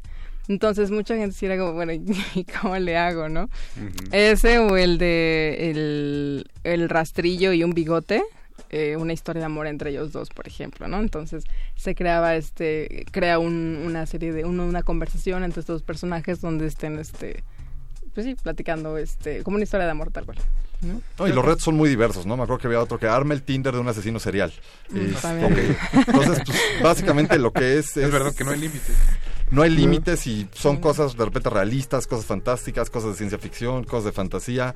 O sea, el chiste es que pues, tal cual como una competencia, un, de, un deportista uh-huh. va a mostrar todas sus habilidades, pues aquí es donde un escritor pues va a demostrar cuántas habilidades tiene. Y, y yo creo que hay una gran diferencia entre ser un escritor y un escritor profesional, porque el caso del escritor profesional, pues... se tiene que inspirar cuando se tiene que inspirar y tiene que entregar cuando tiene que entregar. Y creo que es muy interesante las cosas que salen cuando existe presión atrás.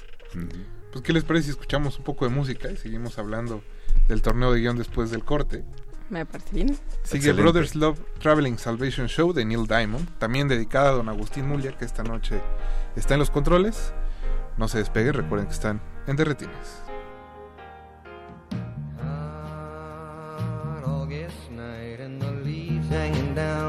Grass on the ground smelling sweet.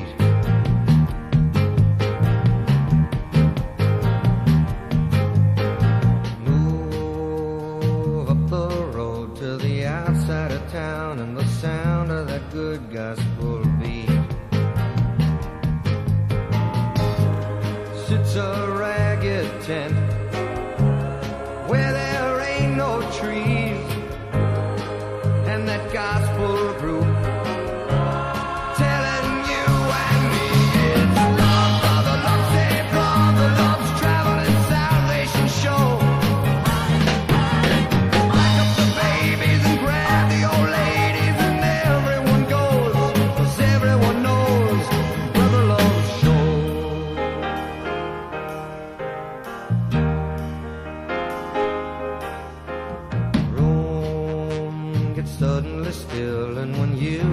Bet you could hear yourself sweat. He walks in.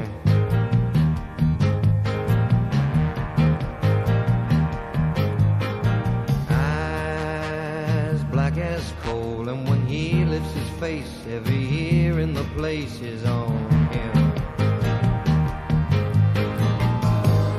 Starting soft and slow, like a small earthquake.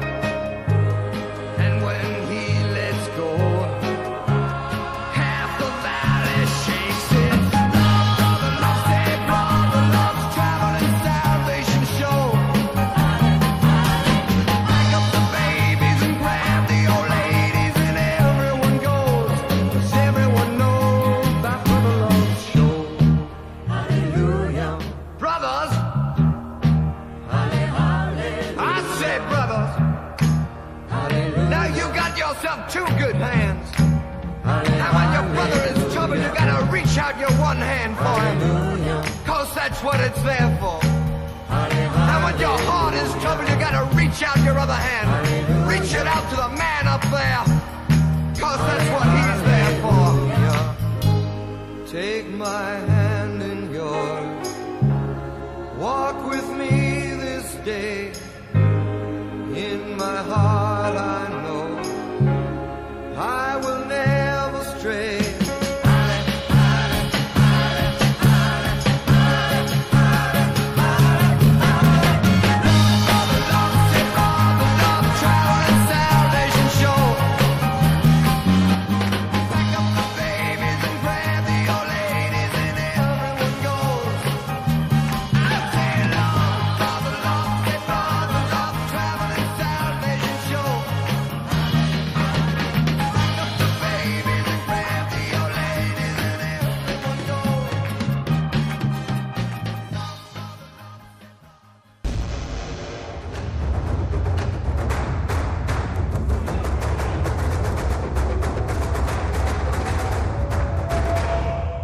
Resistencia modulada.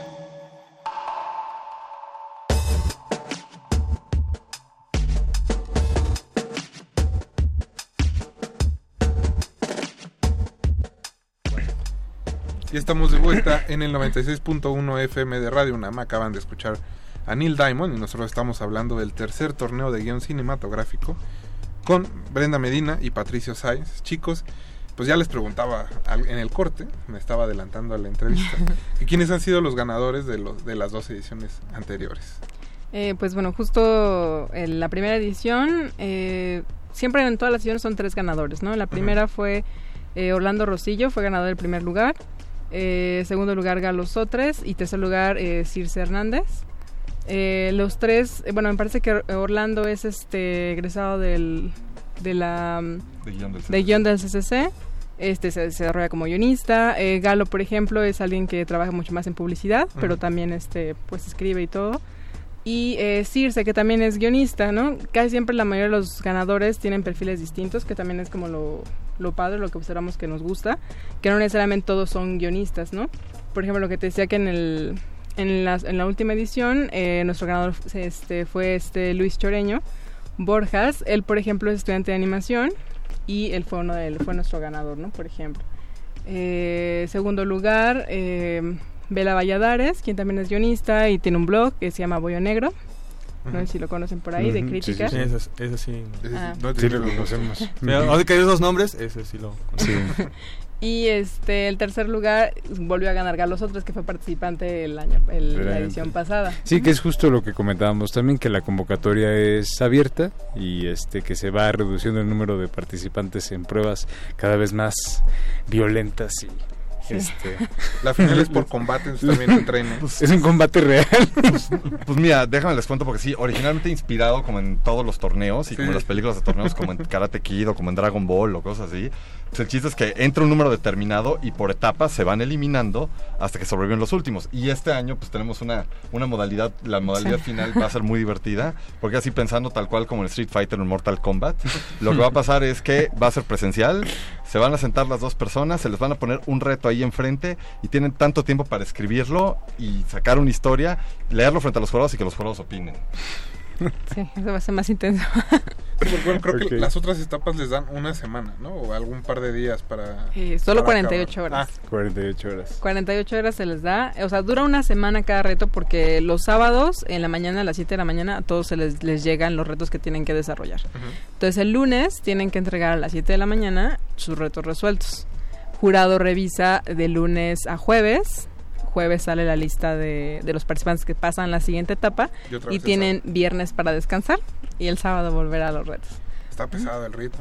Sí, pero justo eso, la, este último round lo quisimos hacer presencial para ver, para verles las caras, porque siempre nos gusta verlos a las personas que están participando, que los vemos al final del día cuando hacemos, este, siempre hacemos una pequeña fiesta, este, cuando termina el, el torneo, invitamos a todos los que puedan, pues, llegar, ¿no? Al menos la gente que está aquí en la Ciudad de México, o gente que, pues, sí quiera venir, este, y ahí los conocemos, ¿no? Pero creo que esta vez, en esta edición, pues, realmente queremos conocerlos y verlos cómo sufren con los retos, ¿no? Entonces. ¿Y dónde será esta magna final? Aún no tenemos la sede confirmada, ah. pero eso ya lo estaremos dando más. Estará abierta al público detalles. Para aumentar el drama. Está abierta al público, sí. No, es que... Echando porras, echando porras. Claro. Digo, no sé tú, pero yo nunca he escrito con público. No, Entonces no. debe ser toda una experiencia. Se debe ser, se debe ser raro. Porque quizá me guste rascarme la cabeza cuando estoy escribiendo y a la gente no le guste eso. Digo, ojalá sea la cabeza. Pues, sí, por eso. Era por dar un ejemplo muy general. Escribes así en pijama y Ajá, todo. Y sí, ahora. Bueno, pero de, de eso no hay reglas. Puedes ir como quieras, pues sí, en calzones. Todos pueden ir en calzones. Pues, sí, claro. Pues, sí. Si no eres muy pudoroso, puedes ir. Sí, claro. Pues alguien se anima. Sí, si eres muy seguro de ti mismo, pues ir desnudo, no pasa nada. Bien. Ahora, para los eh, radioescuchas, más allá de que se van o no en calzones, Ajá. ¿qué deben de, de hacer? Como si están interesados, ¿cómo pueden inscribirse? Eh, pues es muy sencillo, nada más eh, deben mandar este su semblanza, eh, bueno, su nombre completo, o pueden este competir bajo seudónimo, también se puede, este su semblanza, una pequeña semblanza, una fotografía, su edad y este eh, hacer el pago de inscripción, ¿no? Hay una cuota de inscripción para la, para este para el torneo, entonces nada más mandan su comprobante y eso es todo. Allá sea a nuestro, a nuestro correo electrónico de Escribe Cine o del Torneo de Guión. ¿Y cuáles son esos correos? Los correos, eh, torneo de guión, eh, arroba gmail punto com, tal cual, y escribecineac, arroba gmail punto com. Y antes de que se nos olvide, ¿en qué fecha está abierta la convocatoria? Porque ya casi acaba la entrevista y no dimos ningún dato. Si ya eh, se va a terminar esta semana. No, todavía va a terminar mañana. Y hay que platicar de los premios. Ah, sí, sí. También, este, mira, la convocatoria será el veintiocho de, de junio uh-huh. y el torneo da inicio el seis de, de julio, uh-huh. ¿no? Este, el tres de agosto es la, el evento presencial, que es ya la final. Ya tomamos todas las bases, este, y también pueden conocer al jurado en nuestra, en la página de escribecine punto com punto m x. Este, la, ahí vienen las reglas, la dinámica. Pueden también observar las ediciones pasadas y porque subimos también los textos de los ah. guionistas que ganaron el año pasado. Entonces ahí puedes ver un poco cómo los desarrollaron, los retos a los que se enfrentaron y te puedes dar una idea más clara como de la dinámica, ¿no? Perfecto, pues no sé si tengan alguna otra duda. Los premios, los premios. Ah, los premios, claro, claro. Sí, el cochino no, diciendo que se animen. El cochino dinero, sí, es cierto. Eh, bueno, son tres lugares. El premio, el premio al primer lugar son veinte mil pesos, más una suscripción eh, por un año al mercado online de Film Market Hub. Eh, justo, eh, como mencionabas, fíjate, era un, un buen dato. Este Film Market Hub es un mercado online donde eh, suben guiones ya escritos o este proyectos de, de serie, biblia y piloto. Y este es un mercado muy padre que tiene sede en España, que tiene conexión con mercados como Cannes, como eh, Micón, este, ¿cuál más? Guadalajara. Entonces hay productores también ahí, directores que están suscritos a ese, a ese mercado. Entonces, por ejemplo, para el premio del primer lugar van a tener una suscripción gratuita uh-huh. para poder este, utilizar esa plataforma y poder presentar sus proyectos, ¿no? Independientemente de los retos que desarrollen. El segundo lugar son diez mil pesos y una suscripción a Filmin Latino. Y eh, el tercer lugar son cinco mil pesos. Ya sin suscripciones. Ya sin suscripciones, no, pero son cinco mil pesos. No, no, no. Ya por lo menos cinco mil pesos. No, no te alcanza nada para unos libros. Eso sí. Pues chicos, Brenda, Patricio, muchas gracias por haber venido esta noche. Eh, mucha suerte en el torneo. Ojalá no se mate nadie. No, no creo. No, de hecho, al revés. Ojalá se maten todos. Este, yo creo que esa es como la intención. Y pues sí, digo, siempre toda la gente dice, ay, es que yo yo soy un gran escritor, yo soy el nuevo Tarantino, yo soy el nuevo Nolan, o yo soy el nuevo esto. Y pues estas son las oportunidades donde uno, si de veras uno es tan bueno como cree, pues hay que entrarle y hay que competir. No hay de otra, ¿no? Eso. Pues creo que con ese mensaje podemos dar por terminada la entrevista. Muchas gracias por haber venido esta noche. Mucha suerte y nosotros vamos a escuchar California Dreaming en la versión de José Feliciano. Así que no se despeguen, están en Resistencia Modulada. All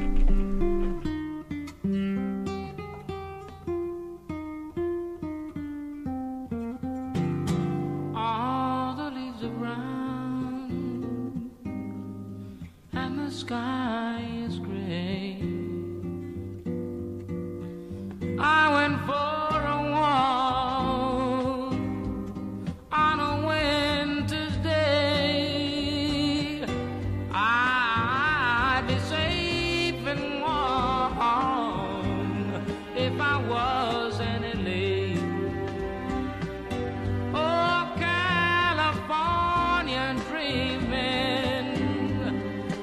went into a church. I stopped along the way. Well, I got down on my, on my, on my bended knees, and I began to pray. You know the preacher digs a call. He knows I'm gonna stay. Yes, he knows, cause I told him so. Oh, California dreaming on such a winter's day.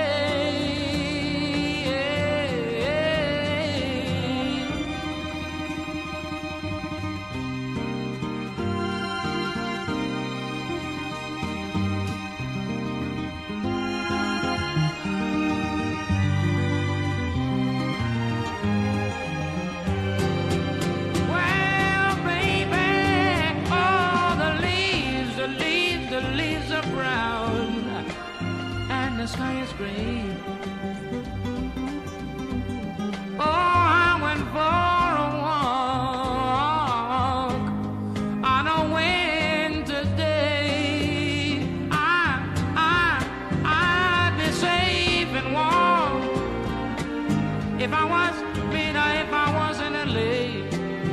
Mm, yeah, California dreaming. Such a winter's day, yeah. On such a winter's day, yeah. On such a winter's day,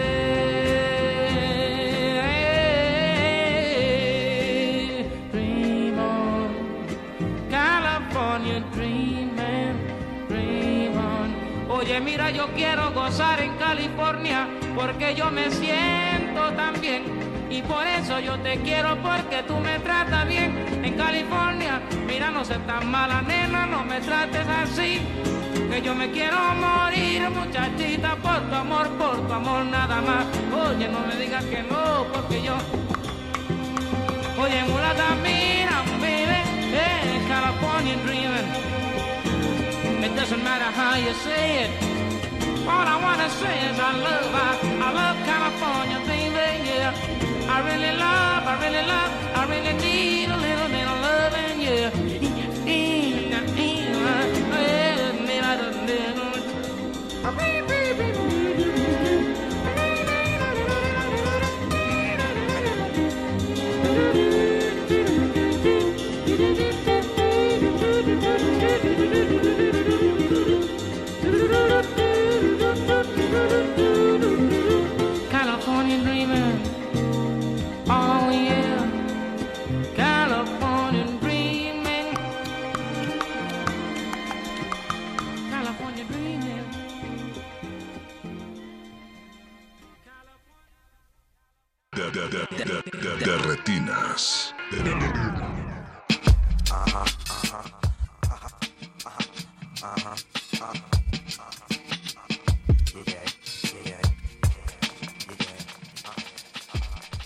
Y estamos de regreso en el noventa y seis punto uno de F M, esto es Resistencia Modulada.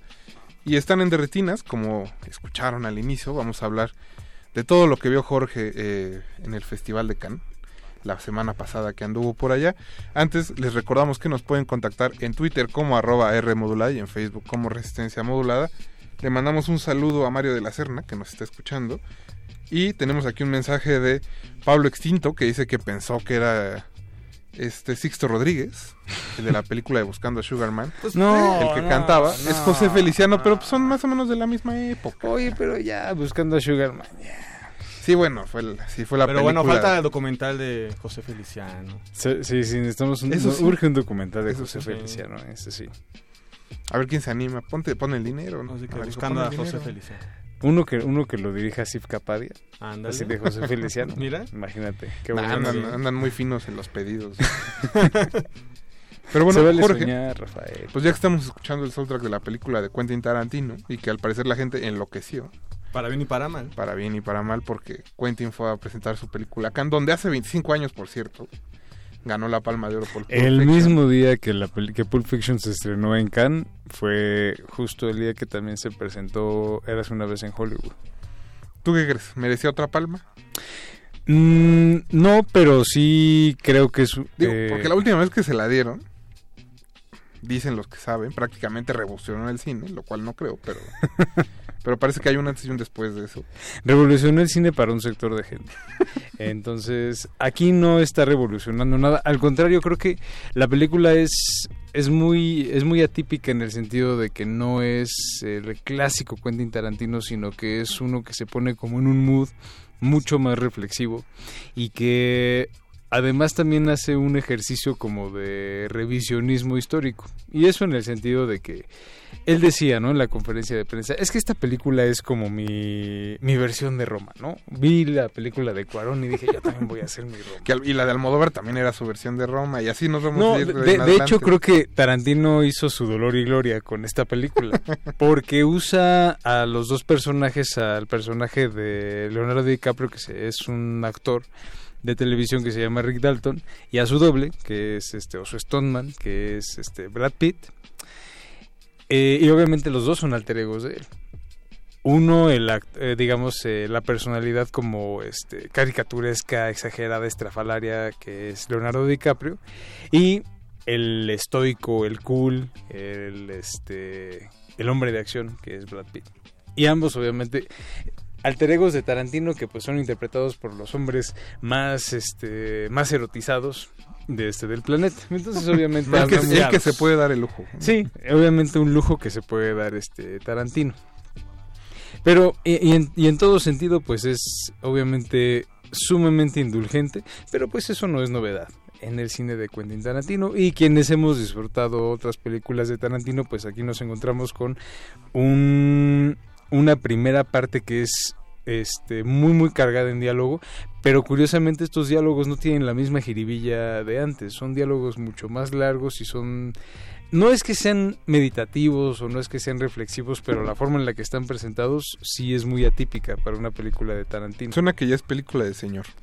Sí, de hecho ya justo se está acercando como a esa, a esa parte, a un, a un cine mucho más pausado, pero el final...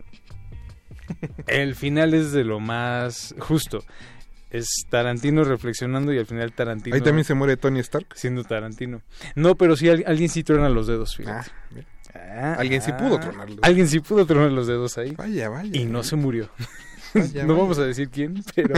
No, el final es, en ese sentido, muy, muy gratificante. Fue de las experiencias más... este Gratificantes. Más gratificantes del festival. Pero bueno, ya en el ranking, para pasar a la siguiente película, ¿dónde vas a ubicar Érase una vez en Hollywood? Híjole. Pues mira, ¿a quién quieres más? ¿A tu papá o a tu mamá? Es como si me preguntaras a cuál de mis hijos quiero menos. Entonces, no, yo, yo creo que eh, esta película... Mmm, yo podría decir que si te gustó Los Ocho Más Odiados, vas a amar esta película. Y si tu película favorita de Tarantino es este Pulp Fiction, no vas a estar como del todo convencido y únicamente vas a ser fan de la última parte. Y en el ranking, no sé, es difícil, pero Quizá es, yo lo pondría como en el espectro más cercano a Jackie Brown, uh-huh.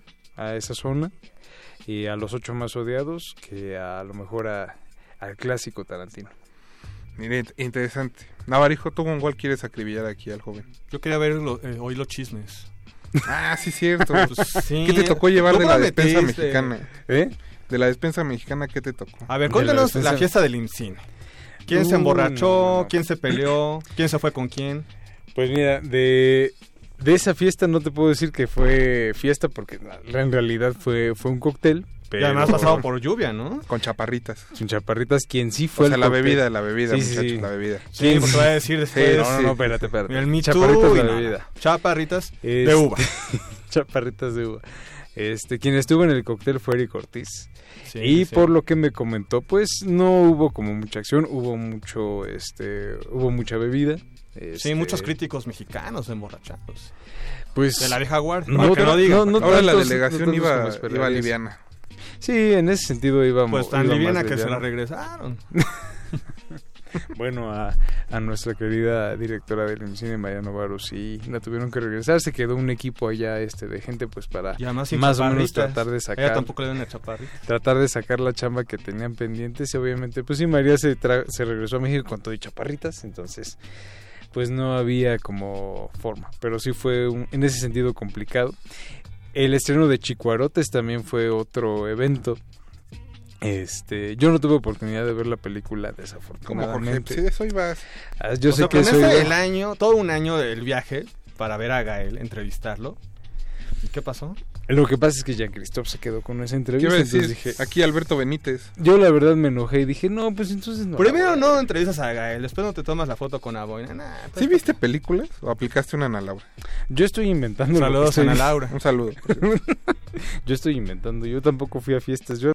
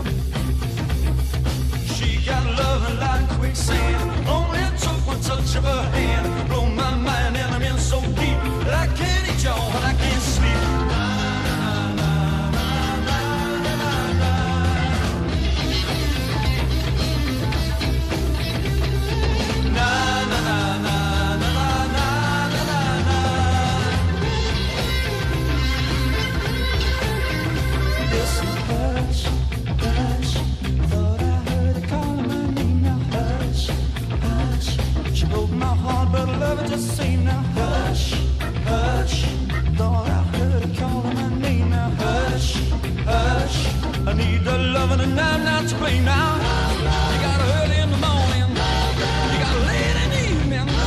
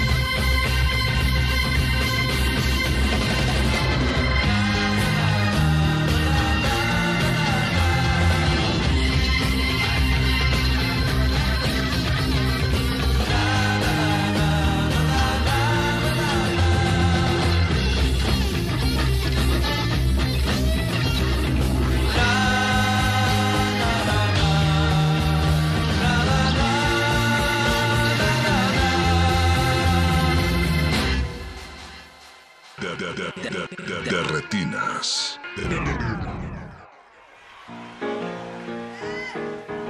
no fasting. Oh, the lonely days are gone.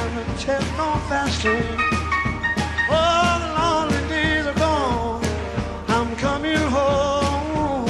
Oh, my baby, she wrote me a letter.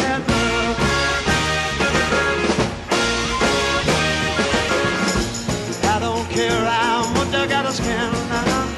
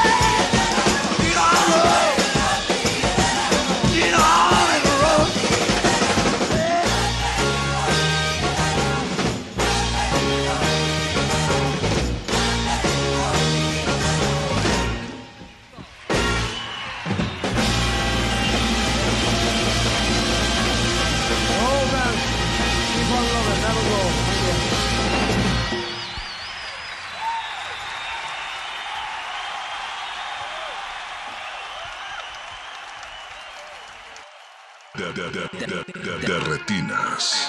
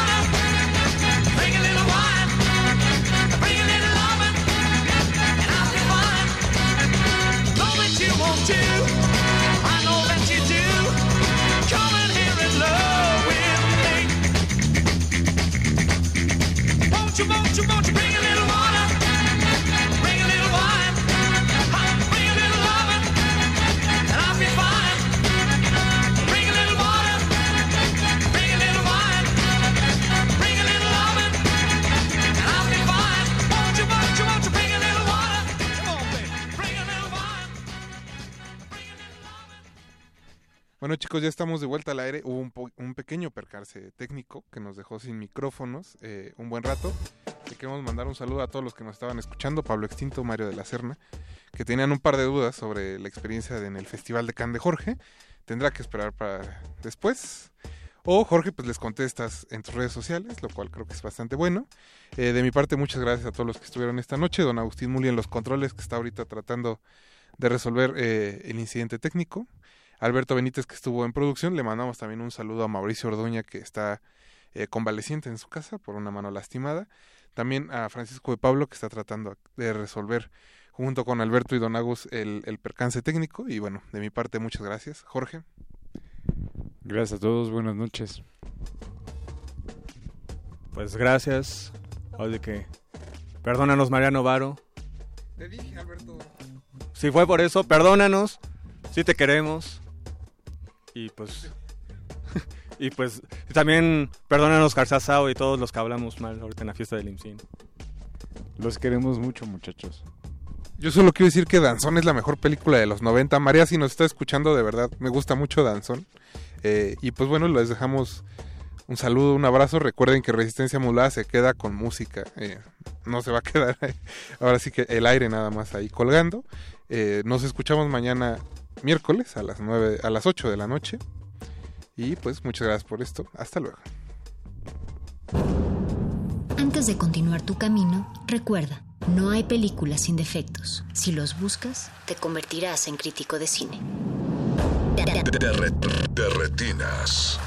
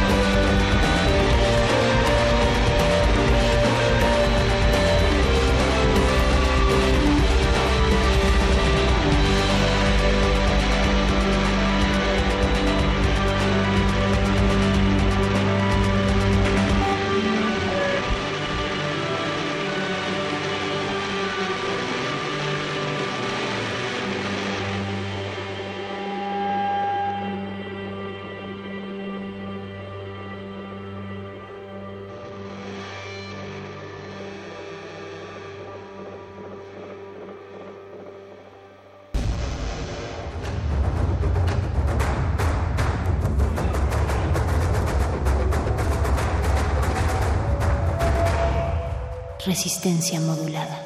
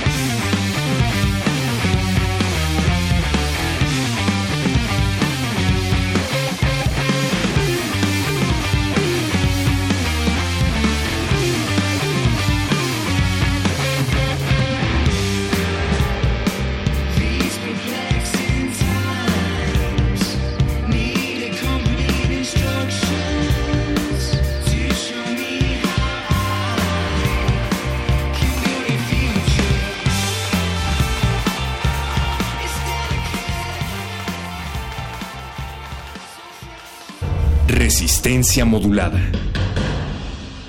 Como dijo el sabio Playlist Zoo, el viaje de las mil canciones empieza siempre con la primera reproducción.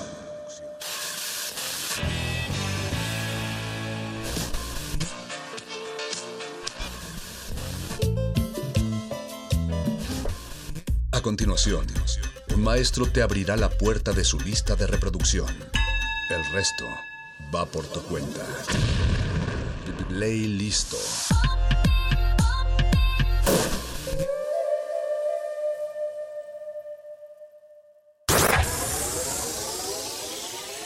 voy a invitar a disfrutar esta rica golosina que te hará saltar. Son hojuelas de maíz que cubiertas están de rico chocolate, nada más. La crujiente travesura aquí está. Rico chocolate.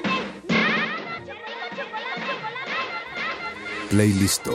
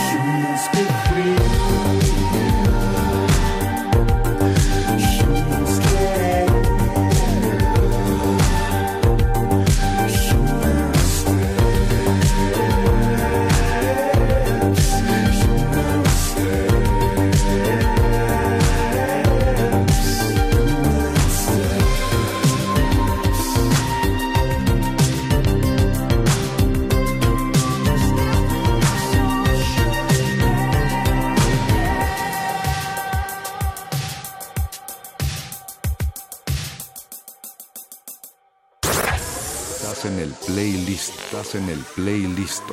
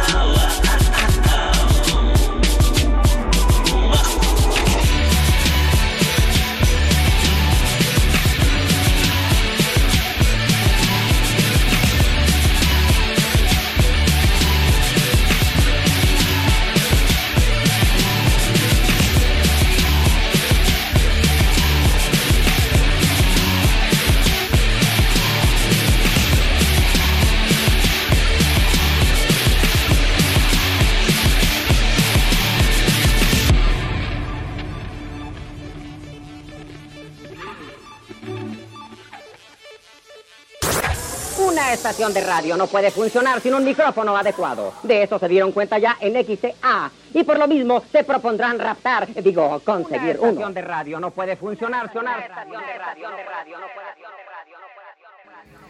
Playlist.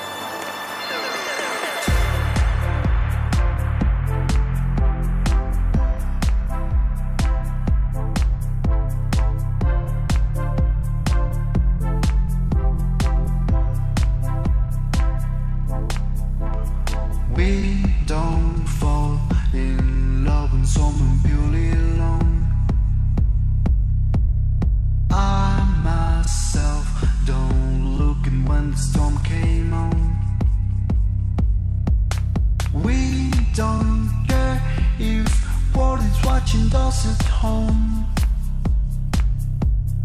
I don't care if you can make it all alone.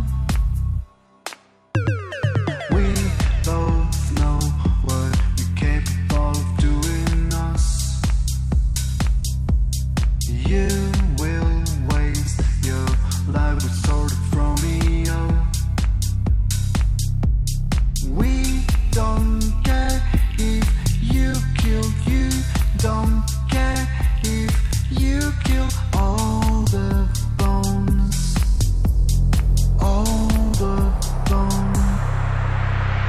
You don't care about you, all the feelings. You don't care about you, all the flames. You don't care about you, all you see. You don't care about you, all the seas. You don't care about you, all the way.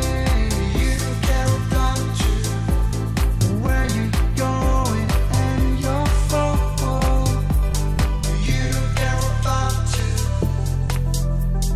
You don't care about you. You don't care about you. We don't fall in love with someone purely alone. I myself don't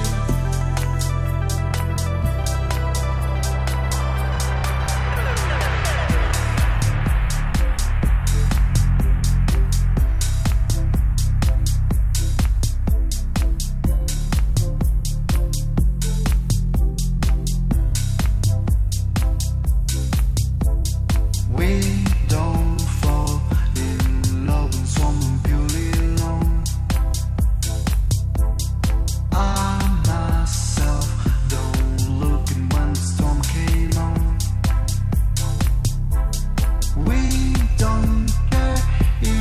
world is watching us at home. I don't care if you can make it all alone.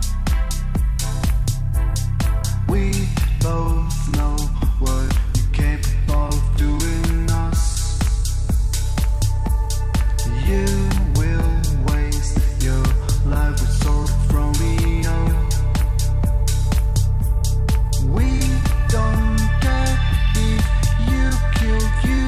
don't care if you kill all the bones, all the bones.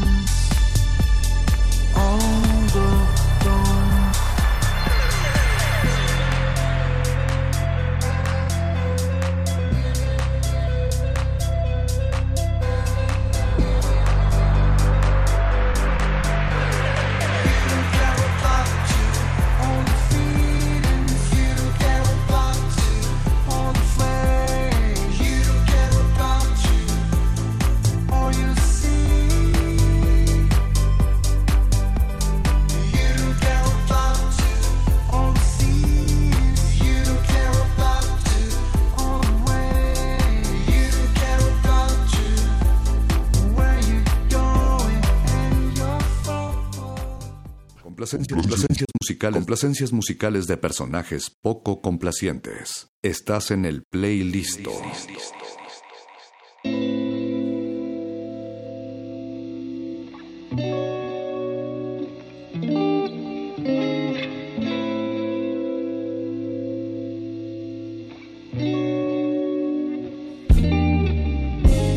I won't tell you twice or more. Feelings always come and go. Si lo tienes, dámelo. I won't tell you twice or more. Feelings always come and go. Si lo tienes, dámelo. There's something about you, something. There's something. There's something about you, something. There's something. Esperando tanto tiempo para ser más que amigos, no miento. Sentado en la sala contigo, buscando el momento preciso. Cerca pero tan lejos, ya quiero rozar tu cuerpo, tu cara contra mi pecho, el humo flotando tenso. I won't tell you twice or more. Feelings always come and go. Si lo tienes, dámelo. Dámelo, dámelo. yo, si lo tienes, dámelo, dámelo, dámelo. There's something about you, something, there's something. There's something about you, something, there's something.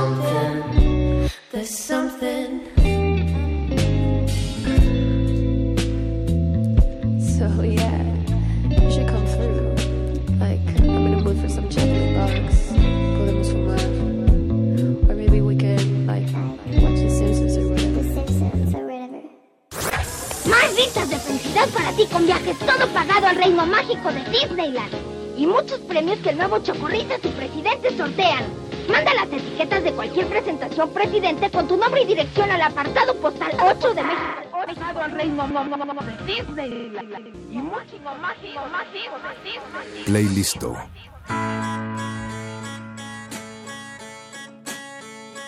Come on down from that cloud and cast your fears aside.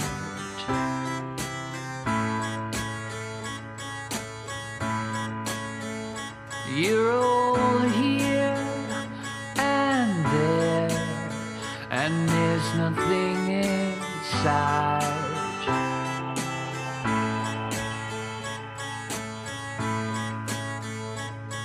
May God's will be done in these poisoned hills.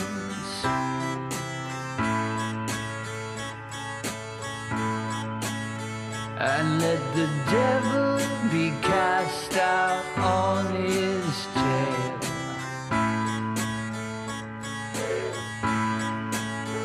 There was a voice that called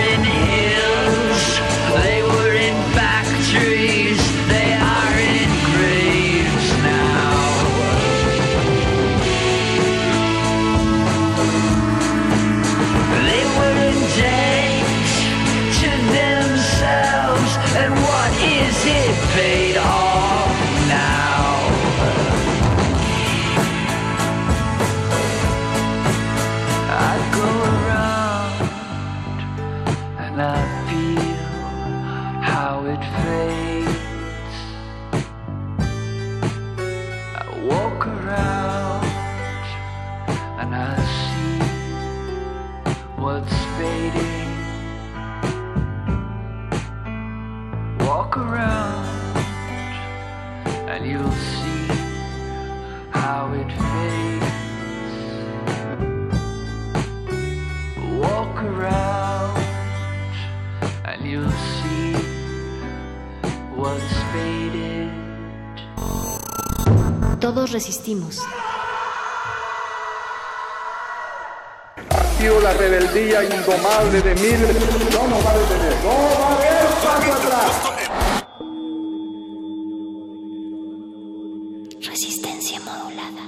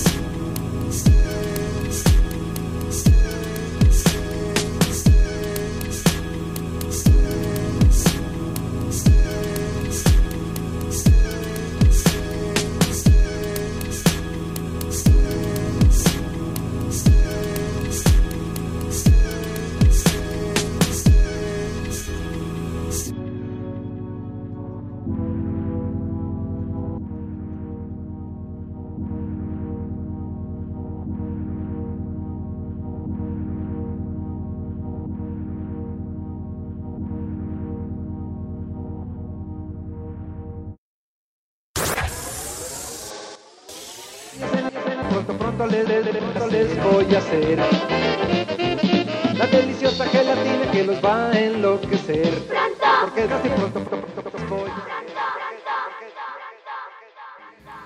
Playlisto.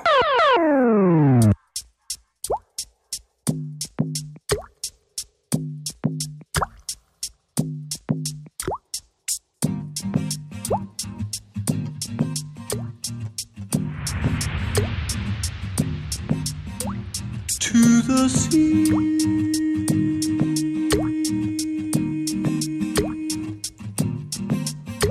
to the end of the road,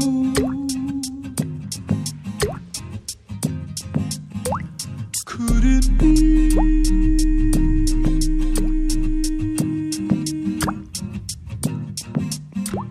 has it always been so, so quiet? I would always be there when you need it.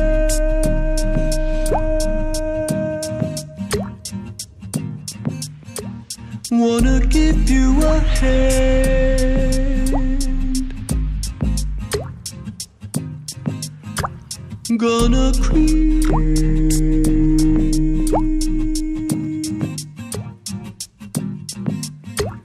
Gonna switch off the screen, unblinded, and I'll always find you.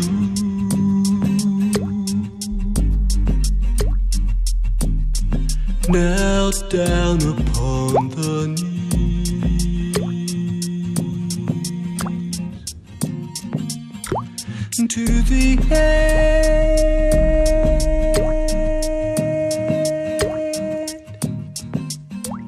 To the things that we see, clever band,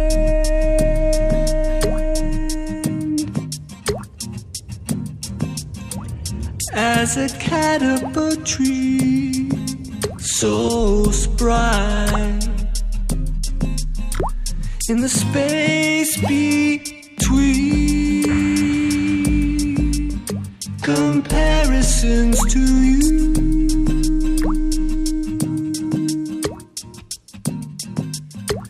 To the edge of a cliff, us the odd,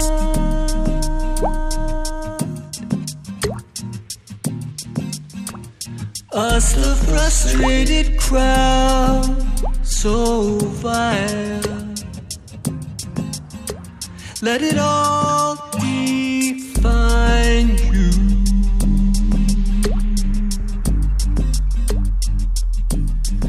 A clown among the thieves.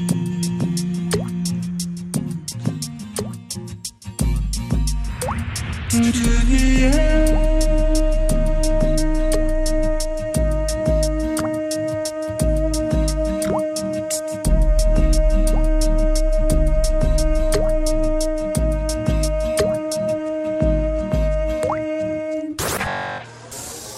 En el playlist, estás en el playlist.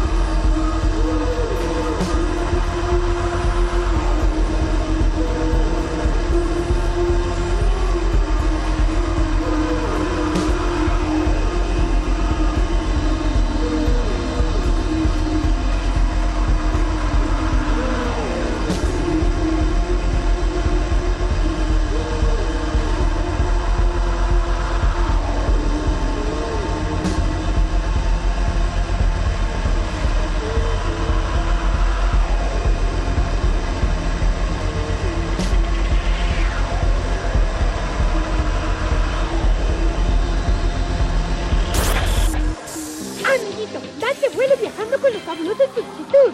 Solo envía tu nombre y dirección a Tutsi-Tour, apartado postal ocho ocho cuatro ocho. Y a conocer México lindo. Sé un Tutsi turista y date gusto viajando con tus papás. No, no, no, no. Sé un Tutsi turista y date gusto viajando con tus papás.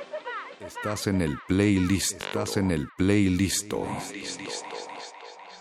I really like it 'cause it makes me feel so good.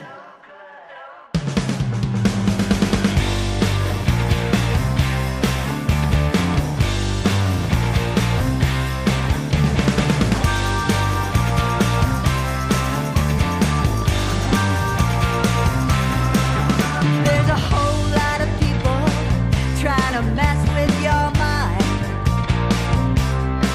When you were just a little child,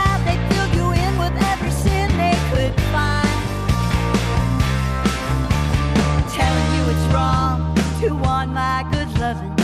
One way for you to know for sure. Does it feel good, baby? Tell me, how does it feel? Does it feel good, baby? How does it feel?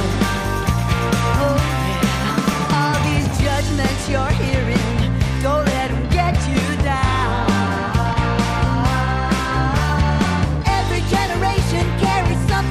Turn this world around. Don't you believe what everybody's laying on you? Have a little faith and find your way. Does it feel good, baby? Tell me, how does it feel? Does it feel good, baby? Baby, how does it feel? I really like it 'cause it makes me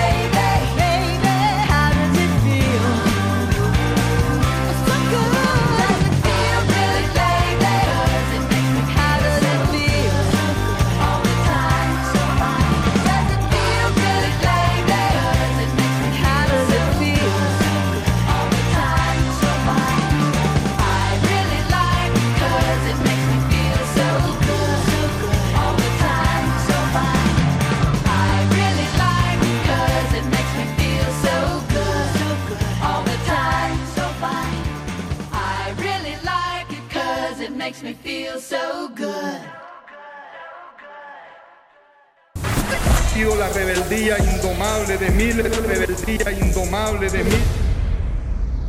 Resistencia modulada.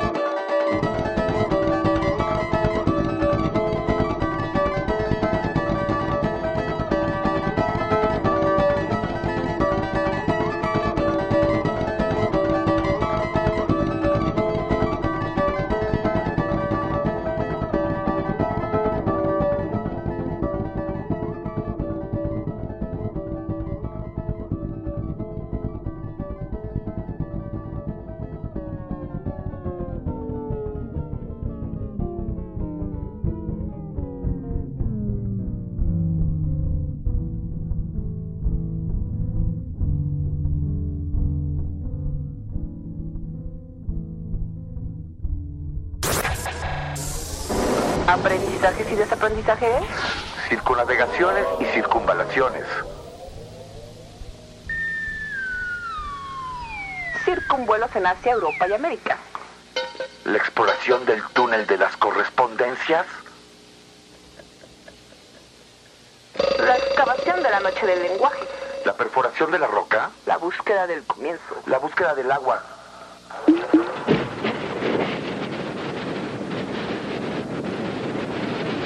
Centro Cultural Arte Contemporáneo. Centro Cultural Arte Contemporáneo. Playlisto.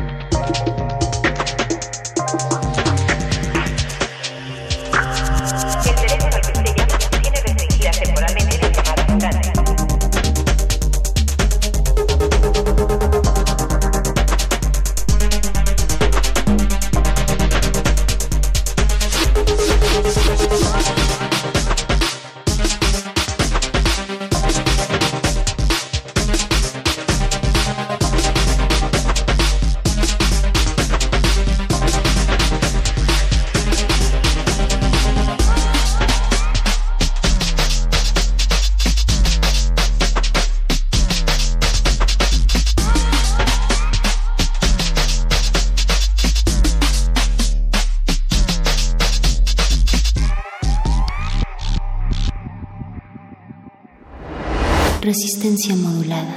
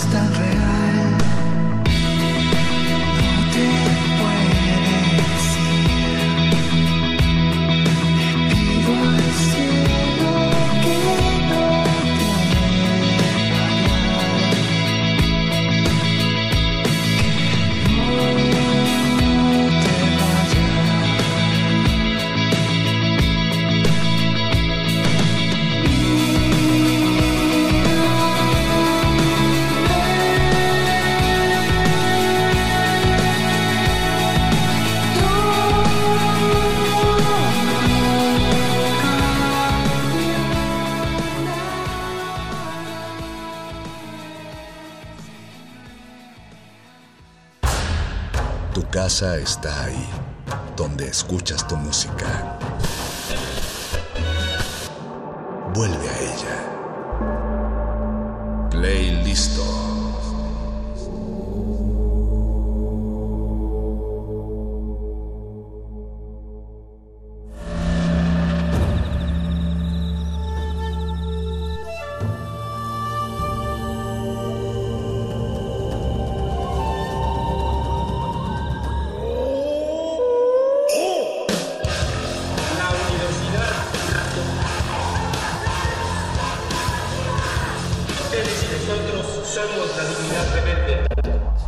Resistencia Modulada es una coproducción de Radio UNAM y El Universo.